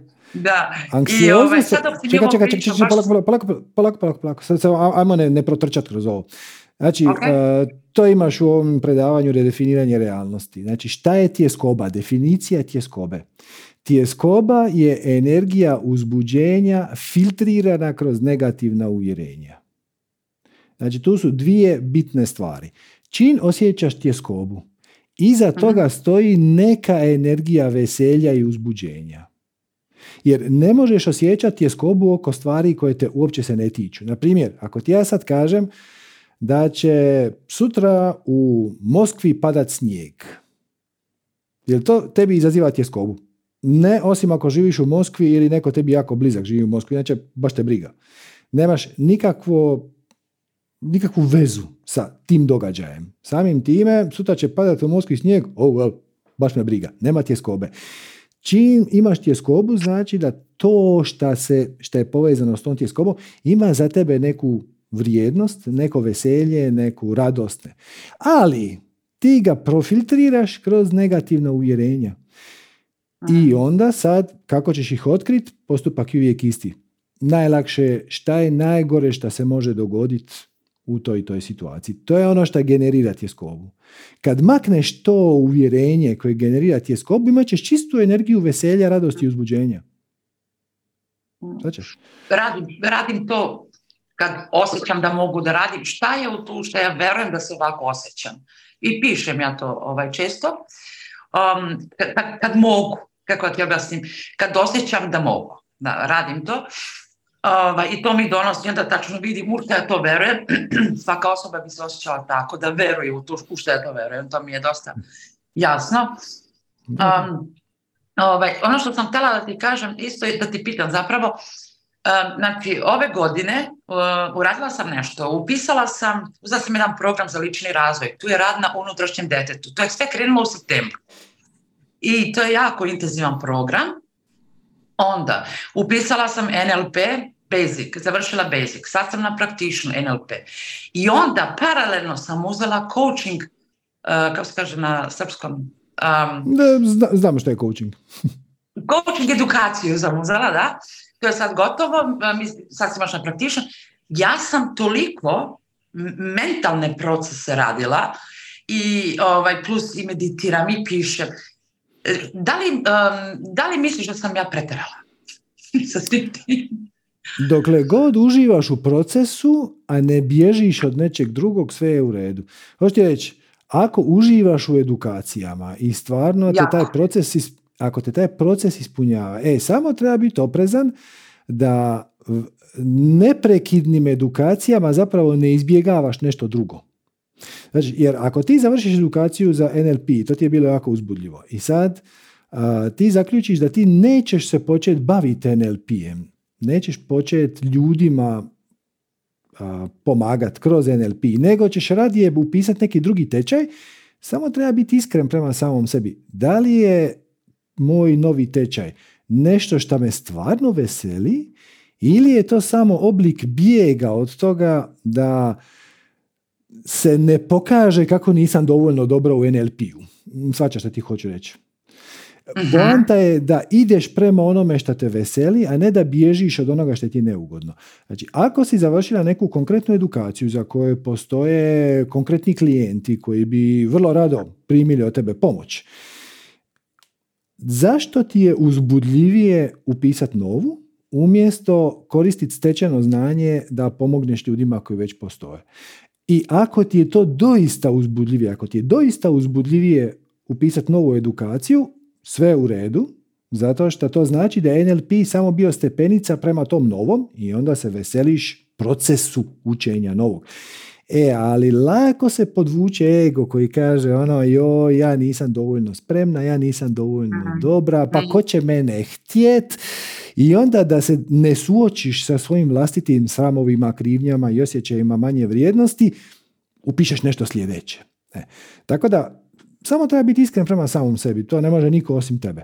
Da li je stvarno moja sljedeća edukacija uzbudljivija nego koristiti moja dosadašnja znanja? Za... Da li ja bježim od toga da se eksponiram, da se pokažem, da izađem pred ljude i kažem ja vam na, nekom, na neki način mogu pomoći? Da li ja bježim od te situacije koja mi je neugodna jer mislim da nisam dovoljno dobra, na način da se školujem i dalje? Ali s druge strane, Aha. ako primijetiš da ti je nova edukacija još uzbudljivija i pogotovo ako se nadograđuje na N L P, Posve je moguće da je en el pe bio stepenica koja te dovela do ovoga i onda ideš dalje. Uh-huh. Istina, jeste. en el pe, to su tehnike, znaš što je en el pe, ovaj, koje su, zaista meni su isto pomogle puno toga ovaj, da vidim i spoznamo samo i sebi. Um, ono što sam osjećala jeste kada sam um, paralelno upisala coach, imala znači jedne nedelje en el pe, pa onda ide coaching, pa i posao ovdje, pa i život. I ja sam se baš natrpala, ja ne znam kako sam našla vremena za sve to. Ali onaj pritisak kad sam osjetila je kad sam upisala coaching. I tu sam nekako znala da već počela sam, da, da me počela da me guši to sve, zato što nisam imala dovoljno. Ali en el pe, da, osjećam strast prema svim tim metodama i tehnikama. Coaching isto, fenomenalno, samo što nisam trebala paralelno da, da to sve... Ok, ali sad si to lekciju naučila i više nećeš. Yes, ali yes. Samo bi, samo bi ti sugerirao da postoji jedan moćan guru unutar Dobro. tebe. Unutar hm. tebe. E, da bi njega mogla koristiti za druge, prvo ga moraš naučiti koristiti za sebe. Šta da. znači da nije loše stišati svoje misli petnaestak minuta dnevno, da daš tom unutrašnjem guru, unutrašnjem glasu priliku da dođe do izražaja. Jer u ovoj kakofoniji svega, događaja, zvukova, sve, sve se stalno događa, miče, zvoni, stižu poruke na sve strane, mi se z- zaboravimo se centrirati, zaboravimo iskoristiti svoj vlastiti e, potencijal. Tako da en el pe je super i pretpostavljam da je i taj coaching dobar, e, koristi šta god da te veseli, ali ne okay. zaboravi da velika mudrost leži u tebi, samo trebaš malo razmakniti tu mentalnu buku i malo se povezati sa tišinom unutar sebe. To je zapravo ona, pa, pazi, vjerojatno si gledala ovaj satsang od početka, onda su bili one, ona svjedočanstva ljudi sa prve generacije. I sad svi su oduševljeni, bilo je fantastično, bilo je divno. Ok, ali to je bilo deset različitih ljudi koji su došli iz deset, možda čak i različitih država, koji su različitih godišta, nisu istog spola, nisu u istoj životnoj fazi, neki od njih imaju partnera, neki nemaju, neki od njih imaju posao, neki nemaju, neki su mlađi, neki su stari. Kako je moguće da su svi oni dobili nešto fantastično? Znači, to je kao da kažeš, idem snimiti film koji će se svima sviđati, mladima i starima i muškima i ženskima, mislim, to je nemoguće. Idem snimiti pjesmu koju će svi voliti, to je nemoguće. Hmm. Ali ovaj proces koji smo mi vodili na intenzivu, gdje mi zapravo zaronimo u, malo u, u tišinu, malo u, u bunar svoje vlastiti, izvadimo nektar koji je već unutra, taj nektar je osoban, taj nektar je individualan, taj nektar je tvoj. Svaćaš? Tako da To je, to je ideja super riječ na edukacije iz tisuću razloga. Dobiješ i tehnike, dobiješ ideje, dobiješ inspiraciju, povežeš se s ljudima, dobiješ neke poslovne ideje, ovakve, onakve, to je, to je sve odlično, ali nemoj zanemarivati ono, onaj glas unutar sebe, koji je na, koji je na kraju krajeva jedini koji ti može reći da li ti e, žuriš za edukacijama zato jer su ti stvarno bitne ili zato da pobjegneš od situacije koja prirodno inače izlazi iz toga kad završiš edukaciju, a to je da tu edukaciju konkretno i upotrijebiš na nekim živim ljudima. E, i kad, se, kad, kad uspostaviš tu komunikaciju sa samim sobom, onda nema greške. Onda nema greške. Šta god da napraviš, kad god da napraviš, na koji god način da napraviš. Onda ćeš li zajedno dvije edukacije, jer ti kažeš to je bila greška. Možda je, možda nije. Ako je to bio iskaz tvoje strasti, onda nije bila greška. A ako je to bio iskaz tvoje nesigurnosti, onda možda je. To ti niko ne može reći. To, ali može biti znaš, da jedno i drugo. u nekom omjeru, u nekom omjeru, ali pitanje je što da. dominira. I kad shvatiš šta dominira, onda ćeš shvatiti da je zapravo devedeset devet posto to što dominira. Nije ono šezdeset četrdeset. Ono što dominira, dominira samo se voli se okružiti sa drugim malim negativnim uvjerenjima i čudnim definicijama kako ti ne bi zapravo došla do centra problema in medias res. Istina. Pa kad, kad sam radila sa klijentima i u radu sa klijentima, ovaj, krenem coaching normalno onako kako jeste, ali mogu da kažem da više intuici, intuit, intuicija moja vodi taj coaching i to fenomenalno. Nekako intuitivno zapa, tačno zapažem a, i uverenja, zapažem puno toga šta i završi se fenomenalno. Eto, na primjer, jedna devojka koja je imala jednu manu, mucala je, znači mucala je četvrte godine, sad ima trideset godina, ona više ne muca. Samo iz dve sesije ona više ne muca. Hoću da kažem, intuicija puno više vodi coaching.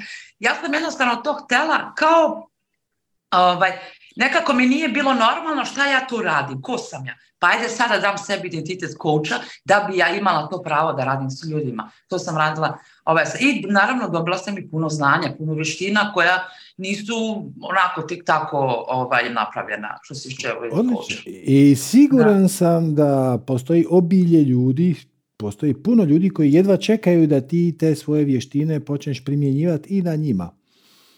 Da, da. N- nije slučajno da si tu gdje jesi, sada tu gdje jesi na taj način. Znači, kreacija te vodila do tu, ne bi te vodila da za time nema potrebe. Na kraju krajeva, evo ta djevojka koja više ne muca je sigurno da, da. presretna što da. si ti to sve završila. Da. Ali vje, samo vjeruj malo sama sebi, ne? Jer to sa da. intuicijom, to sam primijetio, ima jako puno ljudi koji mi kažu ja imam divnu intuiciju, ono, ok, to je intuicija a posteriori. Znači, ti imaš neki, neki osjećaj, ne postupiš po njemu, ne napraviš ništa s njime, ali kasnije vidiš da si bio u pravu. To je dobro, to je ohrabrujuće, ali ono što je prava stvar je toliko vjerovati svojoj intuiciji. Da, kad ti dođe intuitivna poruka pitati je, a jesi ti možda odrasla na planini? Sad, ti, sad tvoj um, dok ti primaš tu poruku, kakve to veze ima jedno s drugim? Jer znam ti kažeš, ali svejedno si vjeruješ dovoljno da to izgovoriš. Ja kažeš, da li ste vi možda odrasli na planini? Ona, ova, ova se izbezumi i na kraju ispadne da je to centar problema. Jer da. šta god. Mm. E, da. do te mjere vjerovati svojoj intuiciji, to traži malo vježbe, zato što ne, ne vježbe u smislu da ti to osnažiš, nego vježbe u smislu da tome počneš vjerovati. Jer svi mi, ono, pa gotovo u početku. U početku, još no, imaš neku intuiciju, ali joj, ne bi, ne bi se štel mešat. Znaš, no, pa možda nije na meni da pitam, a, a šta ako pogriješim, pa će mi se smijat. E, kad počneš vjerovat da primaš poruke onda kad ti trebaju za drugu osobu. Sinkronicitetno, da. u pravi trenutak i počneš ih propuštat kroz sebe. To. Istina, I, istina, istina. E, onda, onda stvari počnu kliziti, ali da bi se to dogodilo, moraš imati živog klijenta ispred sebe, moraš imati uzemljenje. Moraš imati nekog kome ta Dobar. tvoja ekspertiza treba. Ne ono, ajde, do, do, sestru pozoveš, ajde, dođi, sjedi tu da malo vježbam na tebi. Ja, mislim, ako njoj nešto treba, super, ali ono, sad ću ja tebi malo nešto ogatat, a tebe onda ona kaže, ajde, dobro, ajde, evo, napraviš ti uslugu. Nije, to, to ne. Aha. Nego nađeš nekog kome to stvarno treba. Kao što si primijetio, neko ko stvarno muca. E, kad dobijaš neko ko stvarno muca, onda ćeš ti imati poruke i intuiciju i onda ćeš povlačiti e, znanja sa različitih seminara, iz različitih tehnika. Odjedanput ćeš početi integrirati nešto što se čula na en el pe-u, na nesreći što se čula na coach i onda to postane moćna, Istina. moćna stvar. Sve je to u tebi. Sve je to u tebi. Istina. Samo treba malo, malo se opustiti. Jeste. Hvala ti, Srdjo, puno. Baš mi se sad nekako, sve mi se sad poklopilo, ovaj, onako nekako slikovito sam vidjela da jeste proces, en el pe je proces, da sve tu ima svoje kad i kad, kako, zašto. Ovaj, i sad ovo što se dogodilo sa mamom, pa mi sad malo onako, um, ovaj, ali uh, hvala ti puno. Molim, hvala tebi. Svako hvala. dobro. Također. Ste primijetili kako, kako ovo radi? Znači, mi smo danas započeli satsang i moj plan je bio da vam malo ispričam, da vas pozovem na intenziv i da, vas, da vam najavim da će u subotu gotovo sigurno biti satsang plus i tako da si ostavite termin, to će vjerojatno biti u šest i po popodne. Ali onda su se nekako danas sva pitanja se grupiraju oko energetskog liječenja. E, to vam se desi na intenzivu. Znači, ja dođem sa idejom, sad ćemo mi malo meditirati, pa ćemo da radi malo pranajamu, pa ćemo, ne znam, pa malo Wim Hofa, pa nešto, pa ovo, pa ono. Ali onda nakon dva, tri sastanka se počne događati centralna tema. I onda se ja samo prilagodim.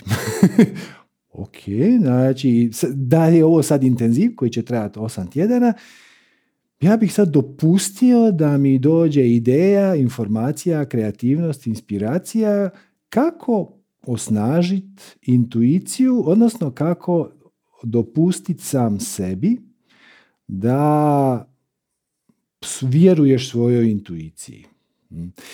I ono što je fascinantno, ja bih znači primijetio, hm, gle, ljudima treba intuitivno, intuitivno liječenje, malo više vjeruje u intuiciju, baš zanimljivo.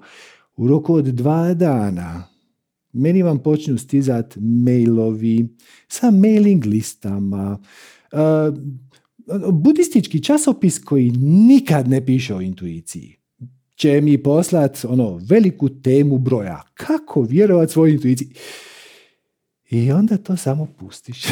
Tako da, ono, sve što sam vam rekao da ćemo raditi na intenzivu je vrlo okvirno. Radit ćemo ono što vama bude trebalo, na način kako to vama bude trebalo. Jedino što vam mogu zajamčiti da iz njega nećete izaći isti.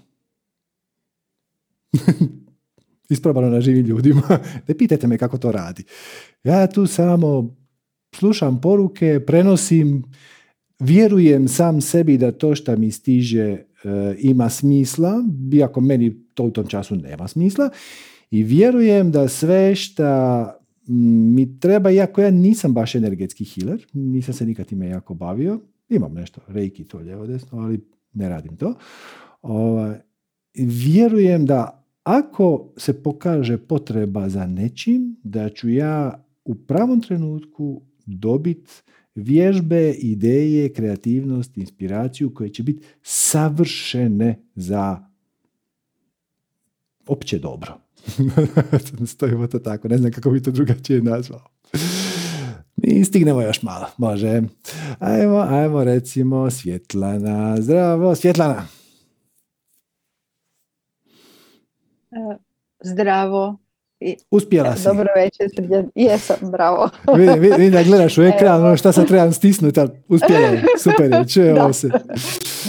E, odlično, dobar večer, ovaj, Srdjan i svi. Da, već. A, evo, ovo je ovaj, baš lijepi nastavak na intuiciju, jer evo, ja se nisam baš namjeravala javiti. Prošli put sam se javila, evo, ako nekom možda se sjećam, a, bilo je vezano za pitanje za tamno moje duše i... Mm-hmm. A, imala sam nekakvu potrebu, poriv da se javim i da velim nešto dodam ovaj, na taj razgovor, jer nekakav poriv, jel da, je to možda važno da netko čuje. E pa bilo je, ovaj, eh, ti si rekao bio da je sad najbolje vrijeme za proživjeti tamnoj duše od dvanaestog pa do trećeg idealno. Yeah. Ovaj, za tako nešto i ja sam tad htjela reći, ali bilo mi je ovaj, to neugodno da je dvanaesti, ali ne ovaj bliski, nego onaj prije ovog dvanaestog, dakle dvanaesti dvadeset prvi Mm. Pa evo, ovaj, ako uh, netko se isto muči sa tim malo duže vremena, nije jedini, ima nas. Meni je to ovaj, malo duže pot, ovaj, potrajalo. I evo da se zajedno vježbam u tome da savladam nelagodu i priznam da mi za nešto treba duže vremena. Treba točno onoliko koliko treba. Da. Ponekad se proces može skratiti, ponekad se može ubrzati, ali ima razlog zašto traje toliko koliko traje. I ja, ja znam da to nama, ono godinu dana nam iz ove naše ljudske perspektive zvuči ja, ono jako puno. puno. Je. Ali iz spiritualne perspektive to je, to je ništa. To je kap u moru. Ti da. Si vječno ne, neuništivo biće, mislim, ono, jedna godina je. Da, da. uh, da, pogotovo sad kad pogledam, čini mi se to nekako savršeno, savršeno vrijeme i uh, sa ovim prvim trećem ove, ove godine je definitivno to je, ovaj, ukazuje se svjetlo na da. Kraju puta i uh, ovo, baš u nekom razgovoru sad, sad si spomenuo žalovanje, ja to doslovno nekako uh, osjećam kao uh, baš ono kao nekako umiranje, takav je moj osobni doživljaj, umiranje, ne znam, dijela mene, umiranje nekom dijela života, ali, ali baš nekako umiranje i onda ja to, to mi bude žao, to mi bude teško i prola, baš prolazim mislim, općenito kod nekih takvih promjena nekakav taj proces mi je potreban žalovanja. I onda mi je palo na pamet da od principu i kaže se da je nekako žalovanje obično traje godinu dana, pa evo ovo nije, nije tako čudno. I evo, to, to mi inače, ja malo malo sebe znam natjerati, pa ajde, ajde, kao ajde, ajde, daj se kao, jel, ovaj, zbroji, ajde, ali ovaj ne ide.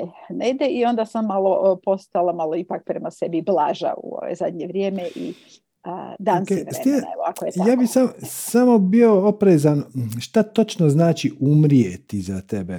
Umrijeti ne, ne, ne bi trebao biti da. gubitak. U, e. Smrt je tranzicija. To je prelaz iz jednog da, u ja, drugo. Ja malo imam osjećaj gubitka. Iako kad se to sve dogodi, onda biti nemam više, ali kroz to kad to jel, se završava, ja imam osjećaj gubitka i onda mi to bude teško, jer imam osjećaj da je to sad nešto gubim nepovratno.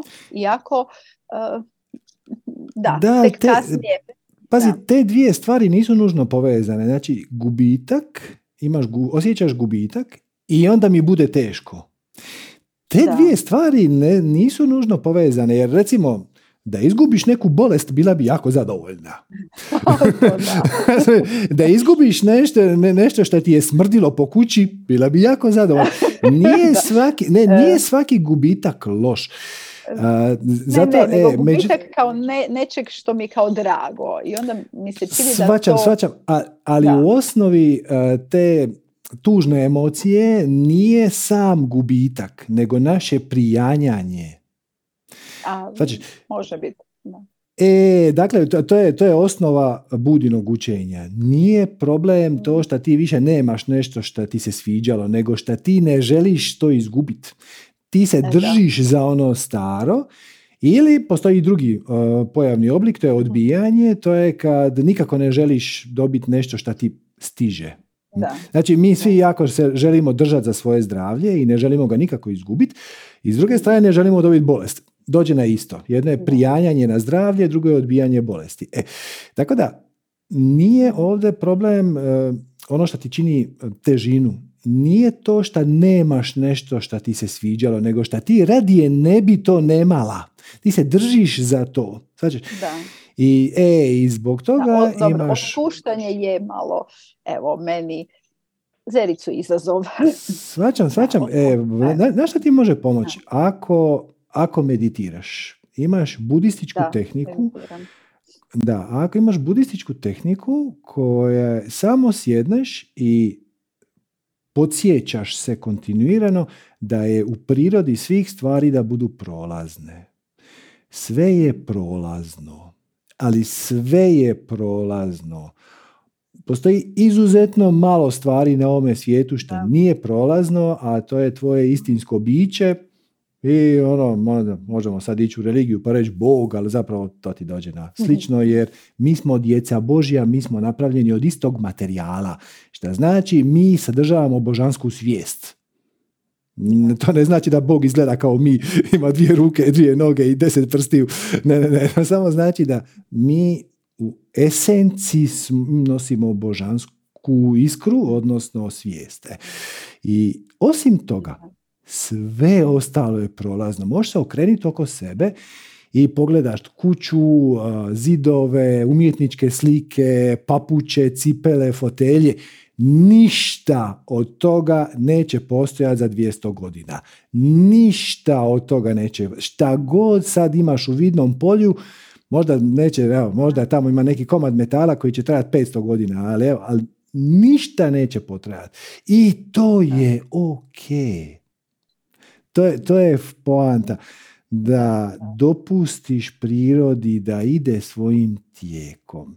Mislim, i onako će da. ići svojim tijekom. Sada samo pitanje, hoćeš li se ti surađivati s tim procesom ili ćeš se opirati tom procesu. Ako se opireš, patiš. Ako se prepustiš, ne patiš. I onda izabereš šta ti je draže.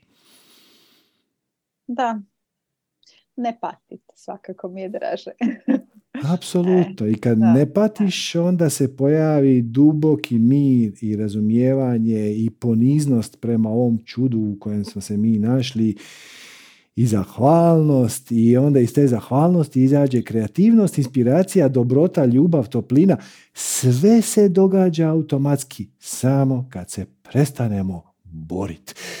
Ljudi, jel vam dosadilo se boriti? Ako vam se dosadilo boriti, samo se prestanite boriti i počnite slušati svoje biće, zato što je ono dio božanske iskre, ono ne griješi. Da. To je sve. Da, je. Di, diši, diši i da, opusti. Točno to, točno to. Da, da.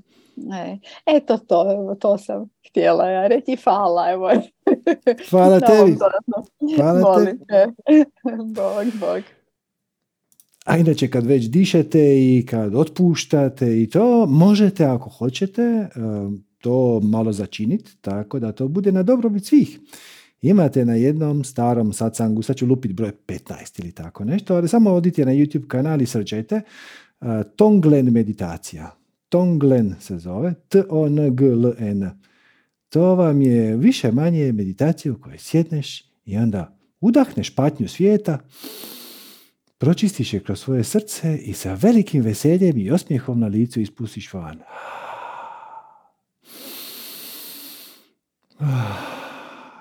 I na taj način kroz sebe čistiš negativne energije, ako to tako hoćeš zvati. Zapravo to je samo još jedan dopuštenje koje daš samom sebi, koje ti omogućava da doprineseš energetski, kad već danas pričamo o energetskom liječenju, to je itekako oblik energetskog liječenja, prvenstveno sebe.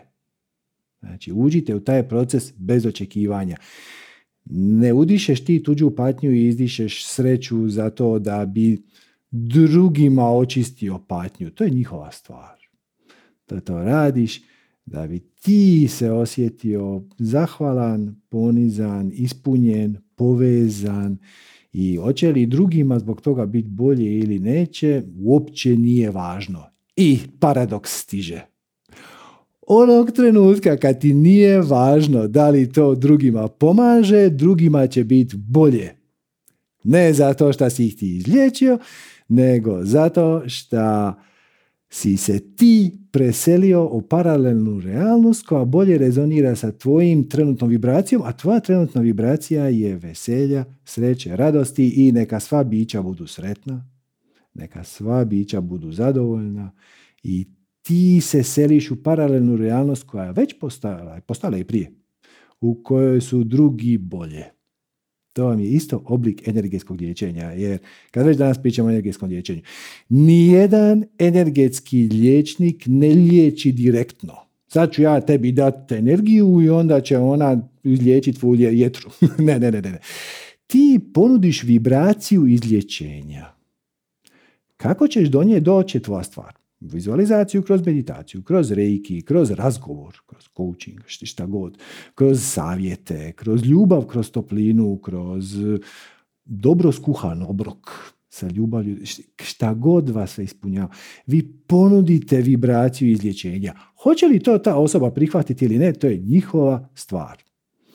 I da biste bili u tome uspješni, ne smije vas biti briga hoće li oni to prihvatiti, jer ponekad će odbiti vaše izlječenje i to je upravo ono što im je trebalo. Možda su došli tu dokazati sami sebi da taj tvoj džidži midži vudu ne radi jer ih je žena nagovorila ili tako nešto i onda ti će otići nezadovoljni jer to tvoja glupost ništa ne radi i ti će biti sav utučen, ali zapravo si im pomogao jer si im pokazao da to konkretno što ti radiš ne rezonira s njihovim sustavom uvjerenja, oni će otići dalje i naći neku drugu tehniku koja s njima rezonira i svima dobro. Uvijek je svima dobro dokle god postupaš iz srca. Čak i kad ti se čini da ne radiš, Bog zna šta, ti to jednostavno ne možeš znat. I kad prihvatiš da ne možeš znat, u stanju si poniznosti, automatski i zahvalnosti i stvari se počnu preslagivati. To, to je, ta, tako je jednostavno. Sve što treba je uživati u procesu umjesto u rezultatu. To je sve. I naravno, paketu s time, čim uživaš u procesu, postupat ćeš iz srca, radit ćeš ono što te veseli, jer inače ne uživaš u procesu. I to je, to je cijeli sažetak manifestiranja i sve spiritualnosti svijeta. Uživaj u procesu i ne brini o rezultatu, jer i onako ne znaš. Činit će ti se da si napravio nešto loše, a to je bila najbolja stvar za nekog. Činit će se da si napravio nešto dobro, to možda na kraju neće ispast najbolje. Nema veze. Ako si to napravio iz ljubavi, sa pozitivnim namjerama, to je itekako imalo smisla. Na nekom nivou, nekome, nekad, negdje. Sto posto. Ok, ajmo još. Evo, Suzana. Zdravo, Suzana.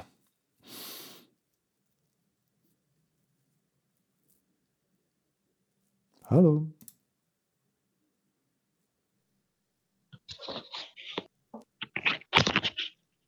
Zdravo.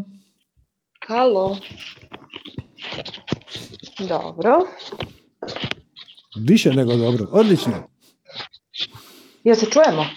Čujemo se, kako ne? Dobro. Ja slabije malo čujem, ali dobro. Zdravo svima. Ne znam koliko se vidimo i ne znam koliko se čujemo.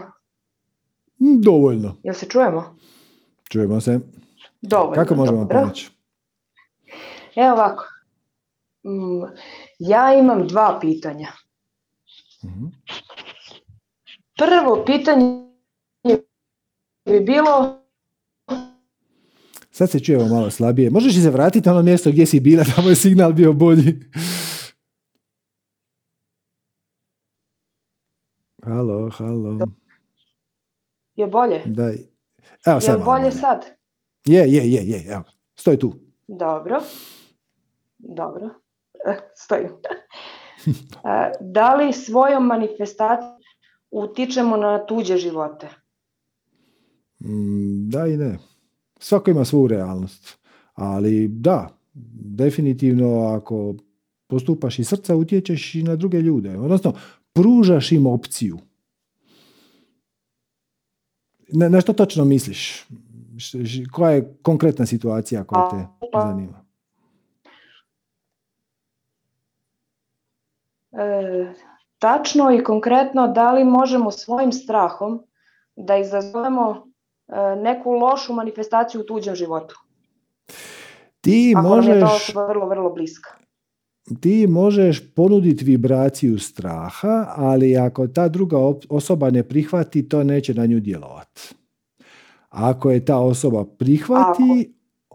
onda će i ona živjeti u strahu i onda će ona sama za sebe. Znači, ne možeš ti izvesti manifestaciju drugom, ali ti možeš ponuditi lošu vibraciju koju ako ta druga osoba prihvati, može manifestirati loše stvari u svom životu, ali uvijek i samo ti imaš direktnog utjecaja na svoju realnost. A ako... Hm. Da li može manifestacija straha da budu iz najbolje namere ili je to samo, mislim, glupost? Strah je loša namera, ili ne? Pa to je malo kontradiktorno, ali svača šta hoćeš reći.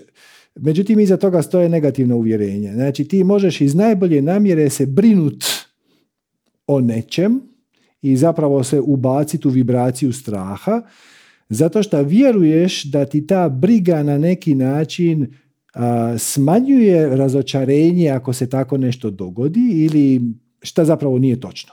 Ne. Tako da moguće je razviti sustav uvjerenja koji će učiniti da tako nešto izgleda moguće, ali zapravo nije. Razumem. I još jedno bitno pitanje. Razlika između odgovornosti i krivice. To se pitam već, mislim, pratim te baš, baš, baš, baš dugo. I uvijek sam čekala da neko to pita umjesto mene, ali evo, pošto sam dobila priliku, to me baš, baš muči. Znači, razlika između to, krivice i odgovornosti. To nema nikakve veze jedno s drugim. Većina ljudi, nažalost, u našem društvu definira odgovornost kroz krivnju. Jedna kad im pitaš šta znači biti odgovoran, onda oni kažu to znači da ako nešto ne ispadne dobro zašto sam ja odgovoran, da sam ja kriv. To nije točno. Krivnja je krivnja, a odgovornost je sposobnost odgovora. To je sve što odgovornost jest. Odgovornost je sposobnost odgovora. E sad, dokle god si ti u niskim vibracijama straha, ti zapravo nisi odgovoran nego reaktivan. Ako si ti ljut, Čim, ti neko, čim te neko trgne, ti ćeš mu se htjeti osvetiti, ti ćeš se početi svađati, ti ćeš ga... To nije pažljivo odabrana reakcija, to nije odgovor na situaciju, to je reakcija na situaciju. E, kad si ti u svom centru i kad imaš razumijevanje i prihvaćanje prema ljudima, onda možeš postupiti odgovorno, odnosno netko će se na tebe nešto izderat, naljutit, a ti ćeš pogledat i pažljivo odabrat svoj odgovor na tu situaciju. Da li je najbolji mogući odgovor da sad se s njim krenem svađat? Pa zapravo nije baš. Bilo bi puno bolje prihvatiti to sa ljubavlju i smiriti tu situaciju. To znači biti odgovoran. Odgovoran si kad imaš sposobnost odgovora. A da bi imao sposobnost odgovora, moraš biti u relativnom, mislim, u ma, ne smiješ biti u negativnim vibracijama, ne smiješ biti u sramu, krivnji, strahu i tako dalje, ljutnji i tuzi i to, nego, moraš, nego budeš u svom centru i kad si u svom centru imaš mogućnost odabrat kako ćeš odgovorit na situaciju umjesto da na nju reagiraš. Tu je, tu je razlika. Krivnja je samo odgovor, znači to je reakcija naše savjesti. Ako radimo nešto što nije najbolje za druge bića, onda se upali savjest, što je jedan predivan kontrolni mehanizam. I kad shvatiš da ti savjest radi, a radi ti ako si se makar jednom u životu osjećao kriv. Ako se makar jednom u životu osjećao kriv, savjest ti radi. I ne moraš se brinuti oko nje, na isti način kao što se ne brineš da li ti mobitel zvoni. Kad te neko bude zvao, mobitel će zazvoniti. Kad ne bi mobitel imao zvonce, ti bi morao svako malo gledati da vidiš jel te neko zove. To bi bilo jako naporno. E, sad, imaš zvonce, zove se savjest. I ono će se aktivirati. Ako si jednom u životu imao osjećaj krivnje, znači da radi. I onda se ne brineš o njemu. Kad kreneš raditi nešto što nauč, će nauditi drugima iz negativne perspektive i odnosno iz negativnih namjera, savjest će se upaliti, upozorit će te i onda tu samo staneš. I to je to. Ponekad ćeš napraviti najbolje na svijetu, neće ispast najbolje. Da li si napravio najbolje što si mogao? Jesi. A unutar danih okolnosti oprostiš samom sebi. Ako je lekcija naučena, super. I to je to. A odgovornost je nešto skoro drugo. Odgovornost je sposobnost odgovora. To znači kad mi situacija dođe, umjesto da odgovorim iz iste vibracije, ja ću malo stati na loptu, kako kažu narodu iz broja do deset. To je zapravo actually radi, zato što ovaj re, re, reakcija dolazi iz nižih moždanih funkcija, a odgovor dolazi iz viših moždanih funkcija. Neokorteks se pali desetak sekundi kasnije od ovog reptilskog mozga koji samo reagira. I dođe mi situacija, ja ću malo zastati, izbrojati do deset, vidjeti, odabrat svoj odgovor na to i onda ću postupiti odgovorno. To je to. Imaš malo više o tome konkretno, e, i o ovome. Uh-huh, reci. Konkretno si situaciju odnosi sad, da ne dužim priču i da ne kradim vrijeme drugima. Pre godinu i po dana mi je preminuo otac, mm-hmm. kad je trajalo svoj, sav onaj haos i, i da, ne, da ne pričam ovako preko telefona kako i šta, ali je umro na vrlo, vrlo surov način, gladan, žedan i tako dalje u bolnici i ttt. Ono što je mene mučilo zadnje godinu i po dana jeste činjenica, prvo nisam... Nisam bila sigurna da, kako, kako se sve to desilo i da li je on to izmanifestirao ili ja svojim strahom ili, ili niko od nas nije u, u, imao uplita u, u, u sve to zajedno. A druga stvar je bila moj osjećaj krivice da ja nisam uradila sve što sam mogla u, u, u momentu kad sam mogla iz neznanja, iz, iz više razloga, iz spleta okolnosti i tako dalje. Dakle, napravila si najbolje što si mogla. Pa da li sam? E, to je pitanje ključno. Kako da znam da sam uradila baš sve što sam mogla? Da li bi sada postupila drugačije? Bih. Dakle, sa ove distance sav... bih, ali tad? Dak, dakle, savladala si lekciju unutar danih okolnosti. Znači, ti nisi se namjerno zakočila. Nije ti palo na pamet, sad bi bilo najbolje da napravim to, ali ja neću. Nego ja ću baš napraviti ono drugo da bi mu napakostila. Je li tako? Ni slučajno. Pa da, prema tome, unutar danih okolnosti, okruženje, situacija, tebe koja si bila takva kakva si bila u tom trenutku, ti si napravila najbolje što si mogla. Da si se u tom trenutku sjetila nečeg boljeg, da li bi to napravila? Verovatno, ali u tom momentu taj strah je toliko, toliko bio da, jak. Da, da, da. Svačam, hoću ti hoću reći, unutar da danih okolnosti, unutar, sad mi možemo sad filozofirati, da ja nisam bila u strahu, da okolnosti nisu bile takve, da je ovo, da je ono, ali nije.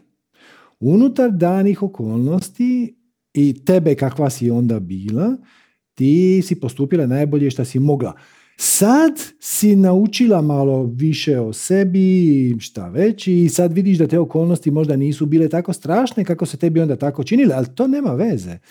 Unutar tih okolnosti ti si napra- nisi se kočila, nisi napravila namjerno dvije stvari manje samo zato jer koga šljivi. Napravila si najbolje što si mogla. E, a ovaj prvi dio, da li je on to privukao u svoj život? Da. Ali ovdje sad treba biti jako, jako, jako oprezan. Mi ne znamo cijelu sliku. Znači, možda je to bio dio njegovog ugovora duše.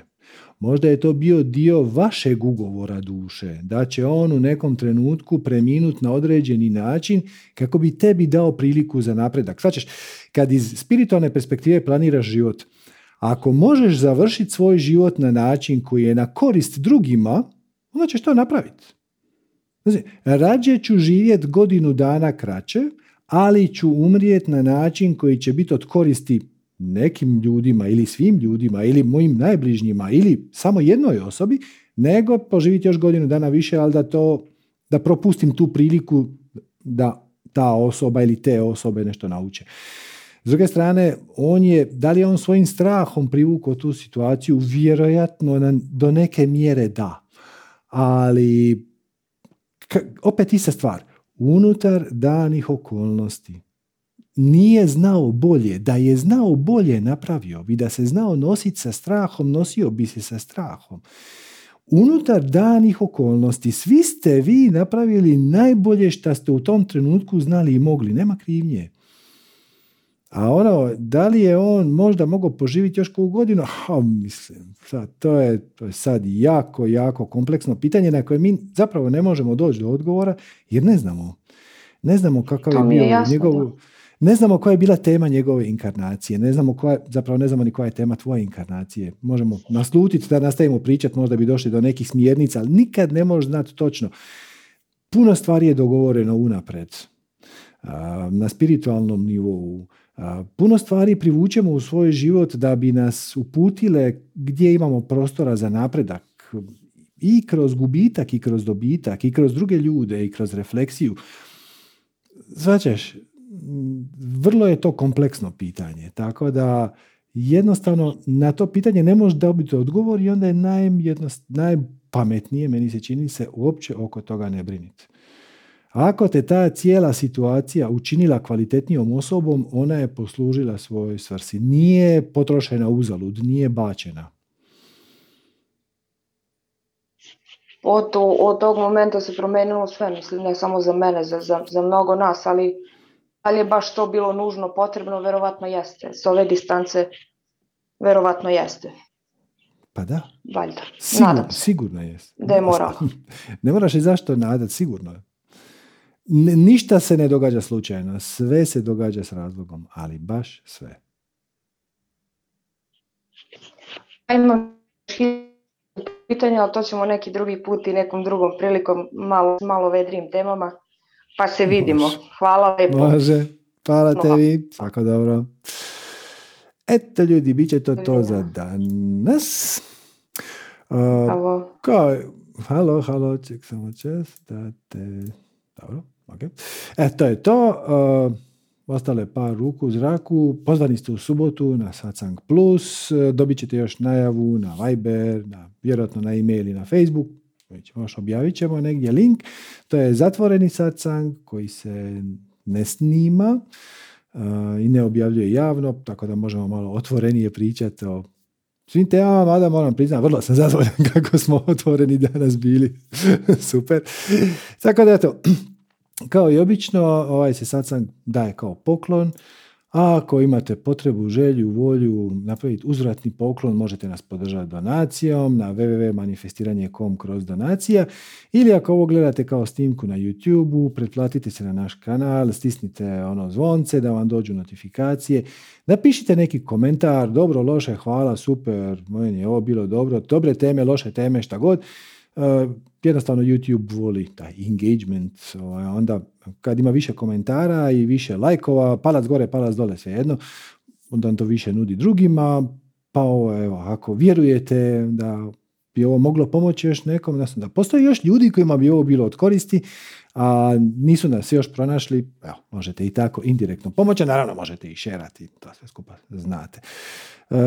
Eto, još vas jednom pozivam na intenziv, počinjemo sljedeći četvrtak šesnaestog trećeg, upisi su i do ponedjeljka, pa evo, ako to nekako rezonira s vama, evo, ovo je tema o kojima mi pričamo, koje su malo van pameti, jer jesu van pameti, pamet je tu, a mi zapravo samo to koristimo kao prijemnik za naše više biće, koje je van pameti. Pozvani ste na intenziv. Tako, eto, hvala vam još jednom na vremenu i pažnji, pa se vrlo vjerojatno vidimo u subotu. Svako dobro i namaste.